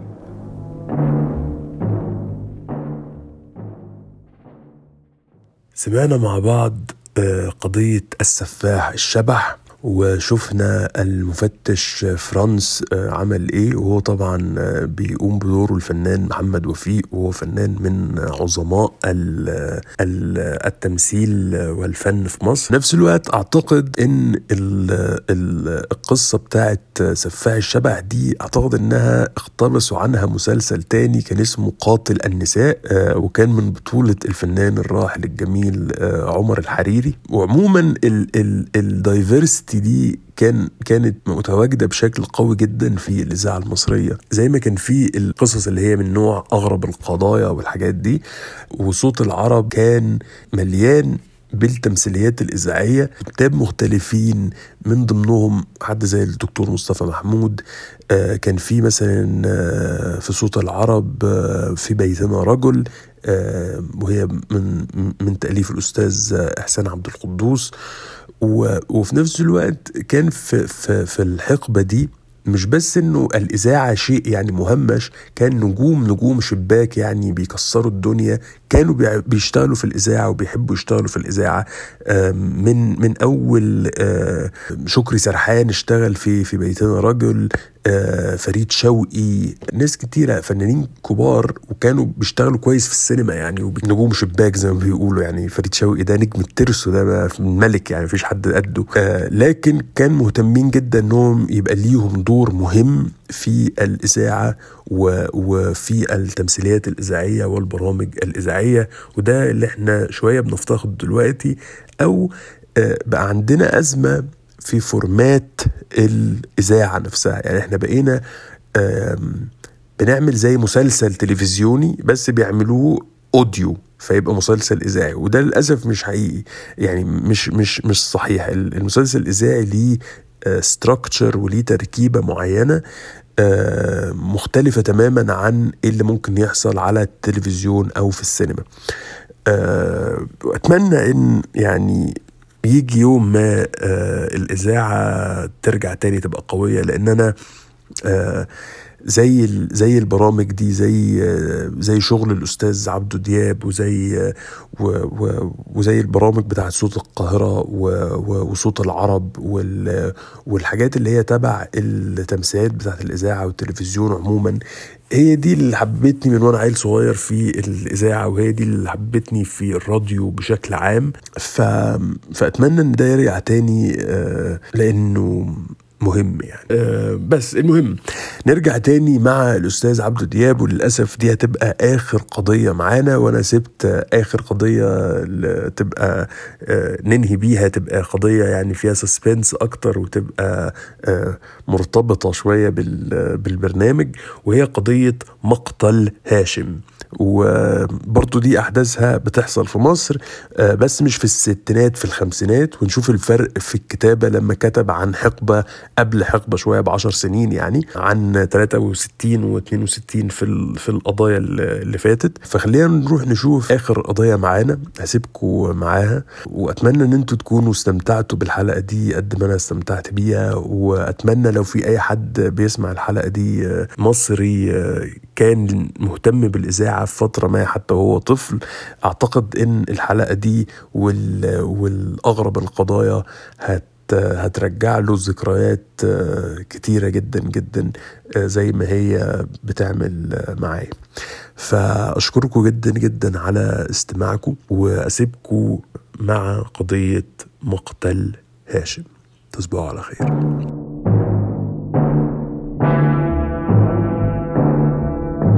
أغرب القضايا برنامج يكتبه ويخرجه عبد دياب وقعت أحداث هذه القضية في مصر عام 1963 مين اللي قتل هاشم جوزك؟ ما اعرفش ما اعرفش انت كنت فين يا مدام هدى؟ كنت مسافرة البلد ورجعت لقيته مقتول سافرت امتى؟ يوم الخميس خدت قطر الساعة أربعة بعد الظهر وسافرت ليه؟ والدتي كانت عيانة ورحت أشوفها وأطمن عليها هاشم جوزك ما سافرش معاكي ليه؟ لما رجع من شغله قلت له إن والدتي تعبانة وطلبت منه يسافر معايا فقال لي أسافر فين يا هدى؟ ما أنت عارفة إني مشغول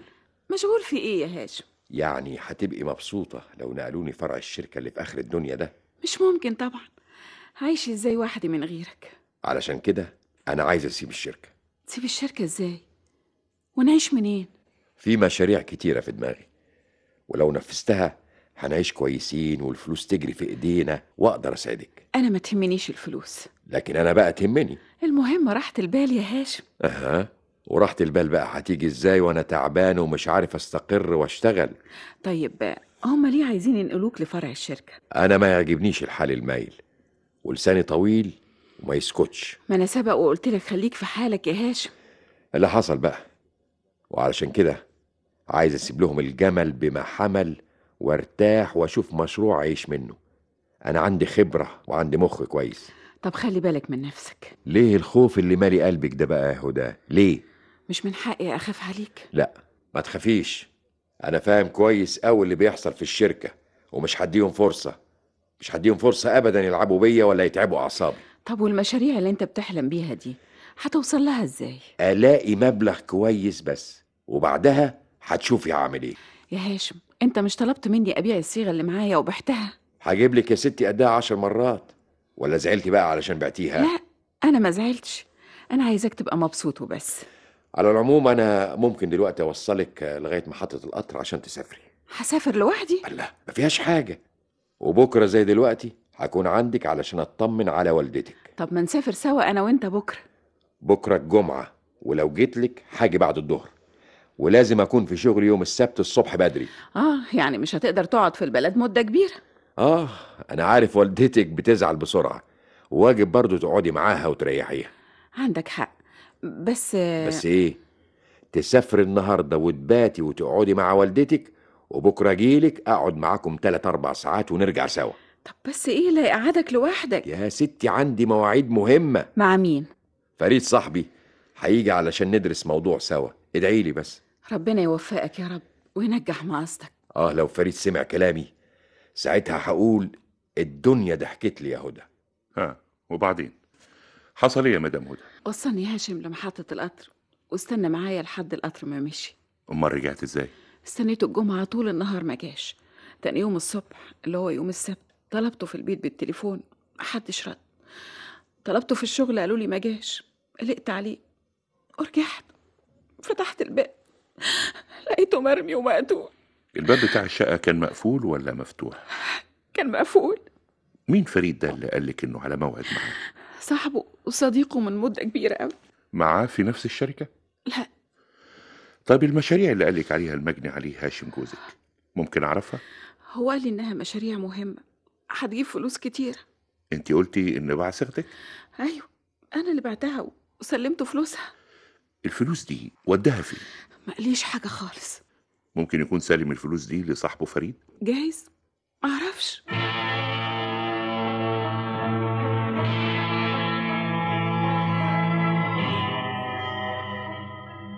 انا ما استلمتش منه فلوس ولا اعرف انه باع سيره مراته انت رحت لهاشم بيته الساعه كام يا فريد انا ما رحتلوش خالص مش كنت موعد هاشم تروح له بيته يوم الخميس ما حصلش بقالي اكتر من خمس ايام ما شفتوش امال هاشم قال لمراته قبل ما يسفرها انه على ميعاد معاك ليه أه، ما اعرفش ايه المشاريع اللي كنت هتعملوها مع بعض يا فريد مشاريع ايه يا بيه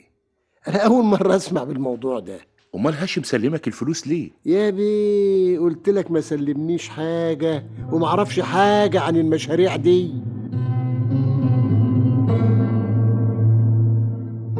يا بيه انا بواب البيت واللي بقوله لحضرتك حصل شفت فريد ايوه شفته وهو داخل من باب البيت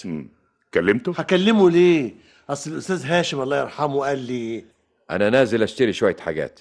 خلي بالك لما صاحبي فريد يجي خليه يستنى لغايه ما ارجع وراح جاب حاجته ورجع وسالني صاحبي فريد ما جاش قلت لا وانا ما اتحركتش عن مطرحي امال فريد جه امتى بعد نص ساعه وعشان انا كنت عارف انه مستنيه ما رضيتش اتكلم معاه هتكلم اقول ايه سبته يطلع له شقته على طول طب في حد تاني غير فريد جه سال على هاشم لا يا بيه انا فضلت صاحي لحد الساعه واحدة بالليل وبعد كده قفلت البوابه ونمت انت متعود تقفل باب البيت قبل ما تنام ايوه يا بيه اصل كانت حصلت سرقه في الشقه اللي في الدور الاخراني عشان كده ما بدخلش انام الا لما اقفل البوابه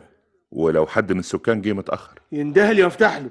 السكان كلهم عارفين الحكايه دي هاشم ساكن في اي دور الدور الرابع امال فريد نزل من عنده الساعه كام ما عادش كتير نزل بعد ربع ساعه كده ولا عشر دقايق انت كلمته وهو نازل انا كنت في اوضتي ولا كلمتوش بس شفته وهو نازل جري ولابس آه، جاكيته لونها اسود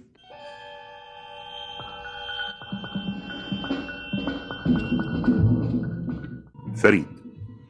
البواب شافك وانت طالع وشافك كمان وانت نازل جري ايوه لكن تحب اجيب لك البواب واواجهك بيه يا فريد لا لا لا لا لا انا انا انا انا فعلا كنت عند هاشم وقتلته ليه ما قتلتوش ولا اعرفش مين اللي قتله ايه اللي حصل بينك وبين هاشم يا بيه انا لما جيت لقيته مقتول وليه ما بلغتش عن الجريمه خفت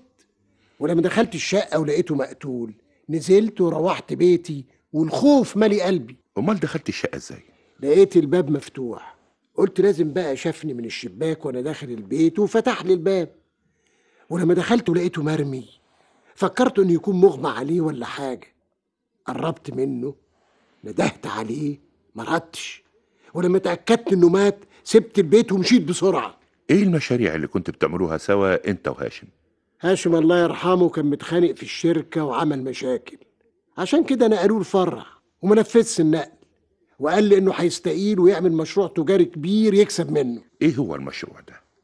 نوعه ايه يعني ما هو انا بقى كنت على ميعاد معاه عشان يفهمني كل حاجه عن المشروع ده بتفتيش بيتك لقينا الجاكيته اللي قال عليها البواب البواب مش كذاب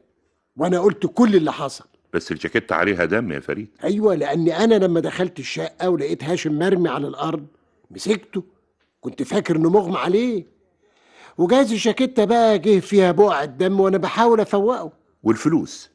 الفلوس اللي لقيناها عندك في البيت فلوس يا بيه كل المبلغ ده بتاعك يا فريد ايوه يا بيه انا كنت ناوي اديه لهاشم عشان نبدا المشروع تديله مبلغ زي ده من غير ما تعرف المشروع ولا نوعه ولا ظروفه ما هو عشان كده رحت له وما كانش معايا الفلوس ولو كنت اقتنعت كنت جبت له المبلغ على طول فريد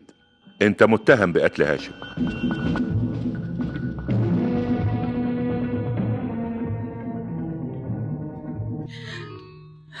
شد حيلك يا هدى نصيبي كده يا خالد هعمل ايه بلاش العياط ده ارحمي نفسك شويه انا لا كنت عايزاه يدخل في مشاريع لا كنت عاوزه فلوس خالص يا خالد مش انت اللي شجعتيه وبعت الصيغه عشانه كنت هعمل ايه خفت ينقلوه فرع الشركه ويبعد عني على العموم انا جنبك واي طلبات تحت امرك بس انا لغايه دلوقتي مش مصدقه ان فريد صاحبه يقتله اللي راح راح والنيابه اهي بتحقق فريد ده كان بيقول لي ان فريد اخ وصديق مخلص ليه فريد نعم الأخ والصديق المخلص الوفي أنا ما شفتش حد بإخلاصه وإنسانيته وطيبته ايه سرحت في ايه ما كانش فريد هو اللي عملها امال مين وبعدين بقى فريد مش ممكن يكون هو اللي قتل ايوه فريد ما قتلش هاشم ولازم اعرف مين اللي قتله الباقي في حياتك يا ست هدى استاذ منصور انت كنت زميل المرحوم هاشم ولازم اعرف منك الحقيقه شد حيلك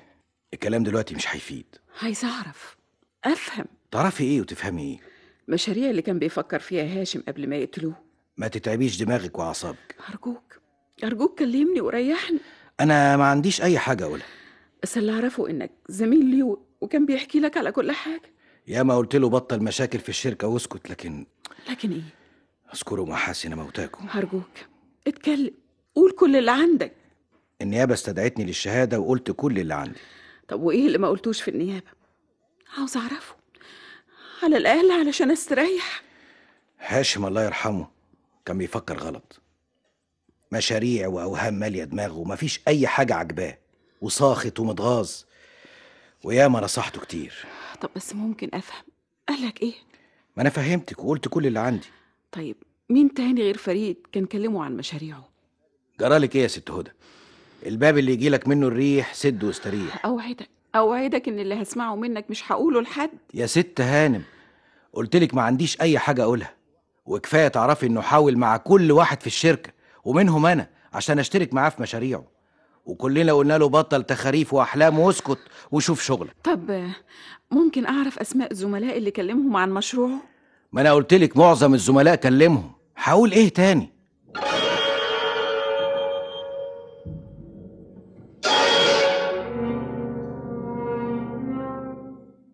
كتير من زملائه كلمهم عن مشروعه والكل حس انه مجنون وبيحلم وعشان كده محدش اشترك معاه الوحيد اللي طوعه فريد وهو الوحيد برضه اللي متهم وبيحققوا معاه برضو ارجع واقول لك يا خالي ان فريد مش ممكن ابدا يقتل هاشم انت ايه حكايتك عاوز اوصل للحقيقه امال النيابه بتعمل ايه النيابه في طريق وانا ليا طريق تاني ازاي عايزه اقابل كل الناس اللي كلمهم عن مشروعه طب ليه مؤكد واحد منهم هو اللي قتله بس مين هو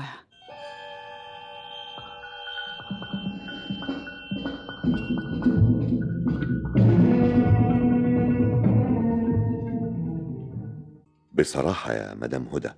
أنا زعلت واتأثرت للي حصل لجوزك حضرتك مش كنت زميله في الشركه يا استاذ سلطان كنت زمان لكن سبت الشركة بعد ما ربنا رزقني بقرشين كويسين وفتحت شركة صغيرة على قدي علشان كده كان هاشم عاوز يقلدك ويقلدني ليه؟ هو اللي قال لي قبل ما يتقتل قالك إيه؟ قال لي ان هو معجب بيك قوي وبنشاطك وعلشان كده كان نفسه يعمل زيك أيوة بس مش كل واحد له نفس ظروفي امال حضرتك يعني جبت الفلوس اللي فتحت بيها شركتك دي منين ليه السؤال ده؟ مجرد سؤال خطر على بالي دلوقتي والدي الله يرحمه ساب لي حتة أرض وبعتها واستغليت فلوسها انا اسفه مدام هدى مفيش داعي للعياط حتى صاحبتي بعتها علشان المشروع اللي كان بيفكر فيه معلش معلش كل شيء نصيب اسمحي لي يعني ايه إيه ايه يا استاذ سلطان آه، آه، المبلغ ده عشان يساعدك في حياتك حضرتك فهمتني غلط ولا غلط ولا حاجة ما تنسيش إن هاشم الله يرحمه كان زميلي في الشركة قبل ما أسيبها اتفضلي بس انا ما جيتش علشان اخد منك فلوس يا استاذ سلطان عارف عارف لكن أنا كمان عارف إن ظروفك مش كويسة انا اسف إيه ناوية تكسفيني؟ كتر الف خيرك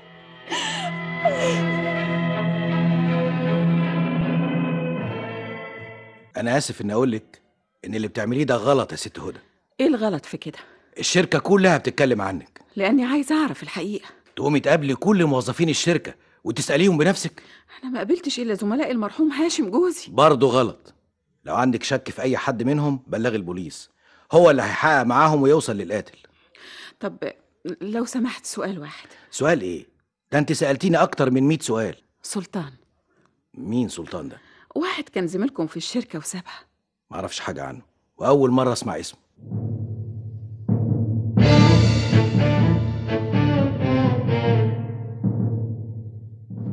اهلا وسهلا انا انا اسفه اللي جيت لك تاني يا استاذ سلطان بالعكس انا سعيد اللي بشوفك في الشركه استاذ سلطان سبق وعرضت عليا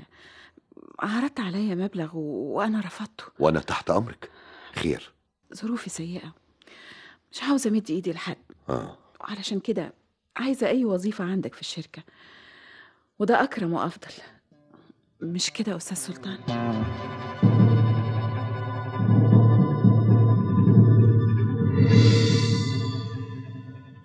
معناه ايه الكلام ده يا هدى يا خالي الشغل مش عيب مش قلت لك لو عايزه حاجه اطلبيها مني خيرك عليا يا خالي لكن انا شفت انه احسن لي اشتغل بدل ما انا قاعده وحاطه ايدي على خدي وحزينه وتعبانه مبسوطه يا مدام هدى في الشغل هنا ولا ناقصك حاجه بالعكس انا في منتهى السعاده ومقدره كرمك وانسانيتك انا ما عملتش حاجه ده انا ملاحظ نشاطك وهمتك وتعبك زي ما اخد لازم ادي واكتر شويه عظيم واضح انك انسانه عاقله وبتحترمي عملك انا اتعلمت حاجات كتيره كانت غايبه عني يا استاذ سلطان ممكن اعرفها احلام الانسان عمرها ما تتحقق والانسان حاطط ايده على خده وساخط وبيحسد الناس زي ما كان بيعمل هاشم كلام غريب هي دي الحقيقه انا اتعذبت كتير مع هاشم اتعذبت كتير مع هاشم لكن ما تستغربش هي دي الحقيقة كان بيحلم بمشاريع وهمية مشاريع رهيبة وافتكر انا قلت لك انه خلاني بعت سختي وودى الفلوس فين اللي يمشي غلط ومن غير ما يفكر سليم بتكون نهايته معروفة ما قلتليش يا مدام هدى ودى الفلوس فين انا اكتشفت انه كان مدمن مخدرات مؤكد صرف الفلوس عليها اول مره اعرف الحكايه دي مش بقول لحضرتك اتعذبت كتير معاه المخدرات والكيف بقوا بيصوروا له أوهام وحاجات ومشاريع مش ممكن تتحقق على العموم دلوقتي بس ممكن أقول إن ربنا أنقذني منه ياه للدرجه دي أنا آسفة آسفة إني كنت صريحة معاك لكن معرفش ليه كده اطمنت لحضرتك واتكلمت بصراحة بس انا لما شفتك اول مره حسيت انك زعلانه عشان اتقتل لأني ما كنتش أعرف حقيقته كويس دلوقتي بس بقول إن ربنا ريحني منه ومن مشاكله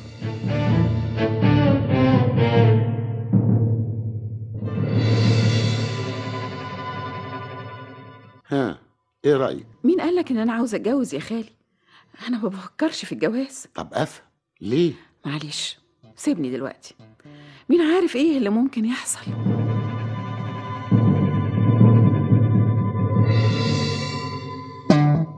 هدى آه، اسف مدام هدى يا ريت يا ريت تقول لي يا هدى آه. لأني في الشركة بتاعتك حسيت بالأمان عرفت معنى الاستقرار الله يرحمه هاشم عمره ما كان حنين عليا عمره ما قال لي كلمة حلوة ريحتني كان عايش لنفسه بمزاجه تعرف يا أستاذ سلطان يا فندم أنا عرفت حاجة ما حدش يصدقها حاجه ايه إنه كان متجوز واحدة تانية مش ممكن لا ممكن ولو كنت عرفت الحقيقة دي قبل ما يتقتل مش بعيد كنت قتلته بنفسي ياه للدرجه دي كنت واثقة فيه لكن طلع خاين وغدار معندوش ضمير معلش اهو انتهى وانتهت أيام الشقة والعذاب والمرارة بالنسبة لي أستاذ سلطان ايوه اتضايقت علشان اتكلمت معاك وفتحت لك قلبي لا ابدا انا سعيد بيكي بتعرف يا أستاذ سلطان أنا عايزة محامي مؤكد حضرتك تعرف محامي كويس خير ليه علشان يقف مع فريد مين فريد اللي متهم بقتل هاشم عايزة محامي يقف معاه ويطلعه براءة وليه دي أقل حاجة ممكن أقدمها لإنسان عظيم في نظري لأنه خلصني من هاشم وانتقم لي يعني انت متاكده ان هو اللي قتل جوزك هاشم طبعا وعندي أدلة ضده ولو كنت قلتها كان زمانهم آه، هدى انت قصدي ازاي ادله ايه اللي ضد فريد وليه ما قلتهاش لا مش ممكن أبدا أقولها لك ولا يمكن أقولها لحد ايه مش واثقه فيا لا طبعا واثقة لكن أفضل إن أنا أحتفظ بيها لنفسي لغاية ما تنتهي القضية وأطمن على فريد وأشكره لأنه خلصني من هاشم اه فهمت خايفه تقوليها لي ويمكن اروح اقولها ويكون مصير لا لا لا لا اوعى تكمل فريد زي ما قلت لك إنسان عظيم وكفاية إنه خلصني من إنسان تافه عذبني وذلني وبعدين وبعدين يا هدى خالي أنا مش مسافرة معاك وقاعدة هنا ومش هسيب الشركة اللي أنا اشتغلت فيها ولو سمحت بقى سيبني على راحتي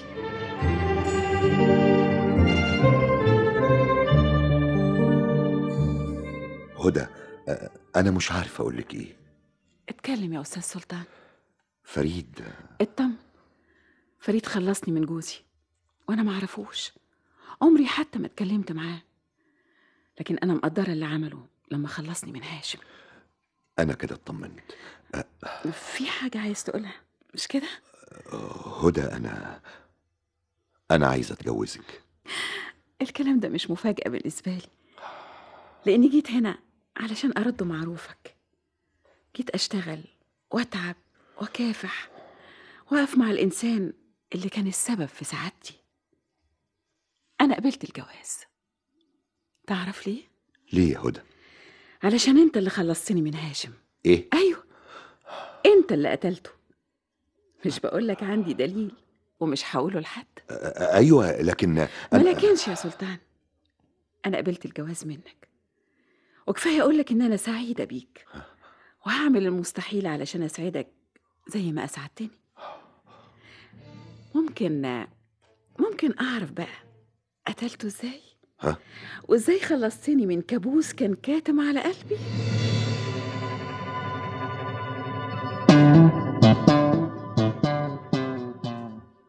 الو مين ايوه انا ها سامعك سامعك بتقول ايه مش ممكن مش ممكن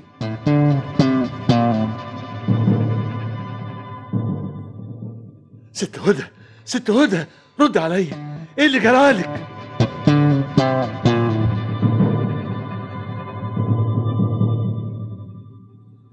لما لقيت الست هدى مرميه وما بتنطقش نادت للسكان وخدناها المستشفى وازاي عرفت بالحادث انا بواب البيت وكنت طالع عشان اشوف الساكن اللي في اخر دور بيندهلي ليه لقيتها مرميه جنب باب شقتها ما عنديش فكره باللي حصل لها ايه اللي تعرفه عنها جات لي الشركه وطلبت تشتغل عندي وشغلتها وفي اليوم اللي حصل فيه الحادث ما جاتش الشغل خالص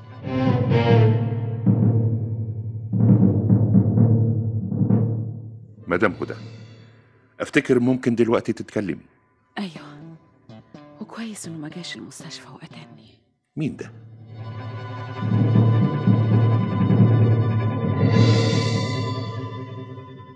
اتكلم يا سلطان انا هقول كل حاجه هاشم هاشم لما لقاني سبت الشركه وفتحت شركه خاصه بيا الاحلام ملت دماغه واتخانق في الشركه اللي كان بيشتغل فيها وفكر في مشاريع وجاني فلوس مبلغ مبلغ أبدأ به المشروع بتاعي وهرده لك يا سلطان مش عارف ليه سمعت كلامه واديته الفلوس قعد مدة وبعد كده عرفت انه دخل في مشروع وهمي وخسر الفلوس جاني تاني وبكل بساطة طلب فلوس طلبت منه الفلوس اللي عليه زعق وهددني هددك بإيه؟ هو أنا يعني مش فاهم اللي أنت كنت بتعمله الحاجات اللي سرقتها من الشركة أنا عندي مستندات توديك في داهية وهقدمها للنيابة حالا خفت منه وقلت ازوره في البيت بتاعه واديله اللي يضمن سكوته رحت له البيت أنت فاكر يعني إنك أنت تقدر تسكتني بقرشين؟ أنا مش حرامي ومختلس زيك أنا راجل شريف وكل اللي عايزه مبلغ لمشروعي وطال الكلام والمناقشة وعرفت انه لوحده في البيت ضربته ضربته وقضيت عليه ونزلت بسرعة من غير ما حد يشوفني كنت عارف ان فريد جاي؟ انا ما اعرفش فريد خالص لكن لما عرفت بعد كده ان الاتهام موجه لفريد استريحت وبعد كده فوجئت بمرات هاشم هدى قالت كلام كتير ضد جوزها وانه متجوز عليها و- ومدمن مخدرات وانها سعيده انها اتخلصت منه آه، استريحت لها لكن فوجئت بمكالمه تليفونيه من واحد من زملائي في الشركه بيحذرني منها وعشان كده بدات اراجع نفسي كنت عرضت عليها الجواز ووافقت لكن هي هي بنفسها قالت لي انها عارفه ان انا اللي قتلت جوزها وعشان كده رحت شقتها وضربتها حسيت انها خدعتني ايوه خدعتني وانها ممكن تجر رجلي وتضيعني كنت فاكر انها ماتت بعد ما ضربتها وهربت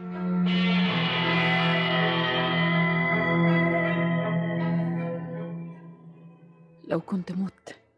كان اتدفن السر معايا مدام هدى انت كنت عارفه ان سلطان له يد في قتل جوزك ما كنتش أعرف في الأول لكن لما قابلته وعرض عليا فلوس واهتم بيا وشغلني في الشركة بتاعته بدأت أشك فيه عشان كده فهمته إن أنا مستريحة له وقلت له إن هاشم عذبني وتعبني واتجوز عليا وهاشم فعلا عذبك وتعبك واتجوز عليكي أبدا هاشم كان إنسان كويس قوي لكن أنا اللي كدبت على سلطان وقلت له كلام ما حصلش وفهمته إن أنا سعيدة علشان تخلصت من هاشم ووثق فيا لدرجة إن هو طلب مني الجواز مم. وبعدين لما لقيته اتعلق بيا فهمته ان انا بحبه واني قبلت الجواز وفجاه قلت له انا عرفت انك انت اللي قتلت هاشم جوزي وليه ما جاتيش وقلت للنيابه على شكوكك دي كنت كنت ايه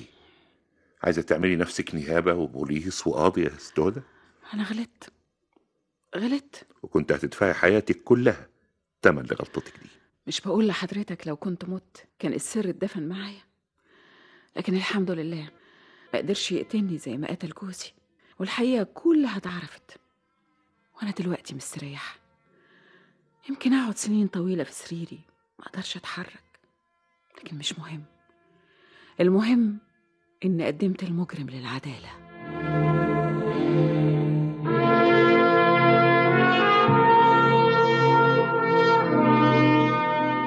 أغرب القضايا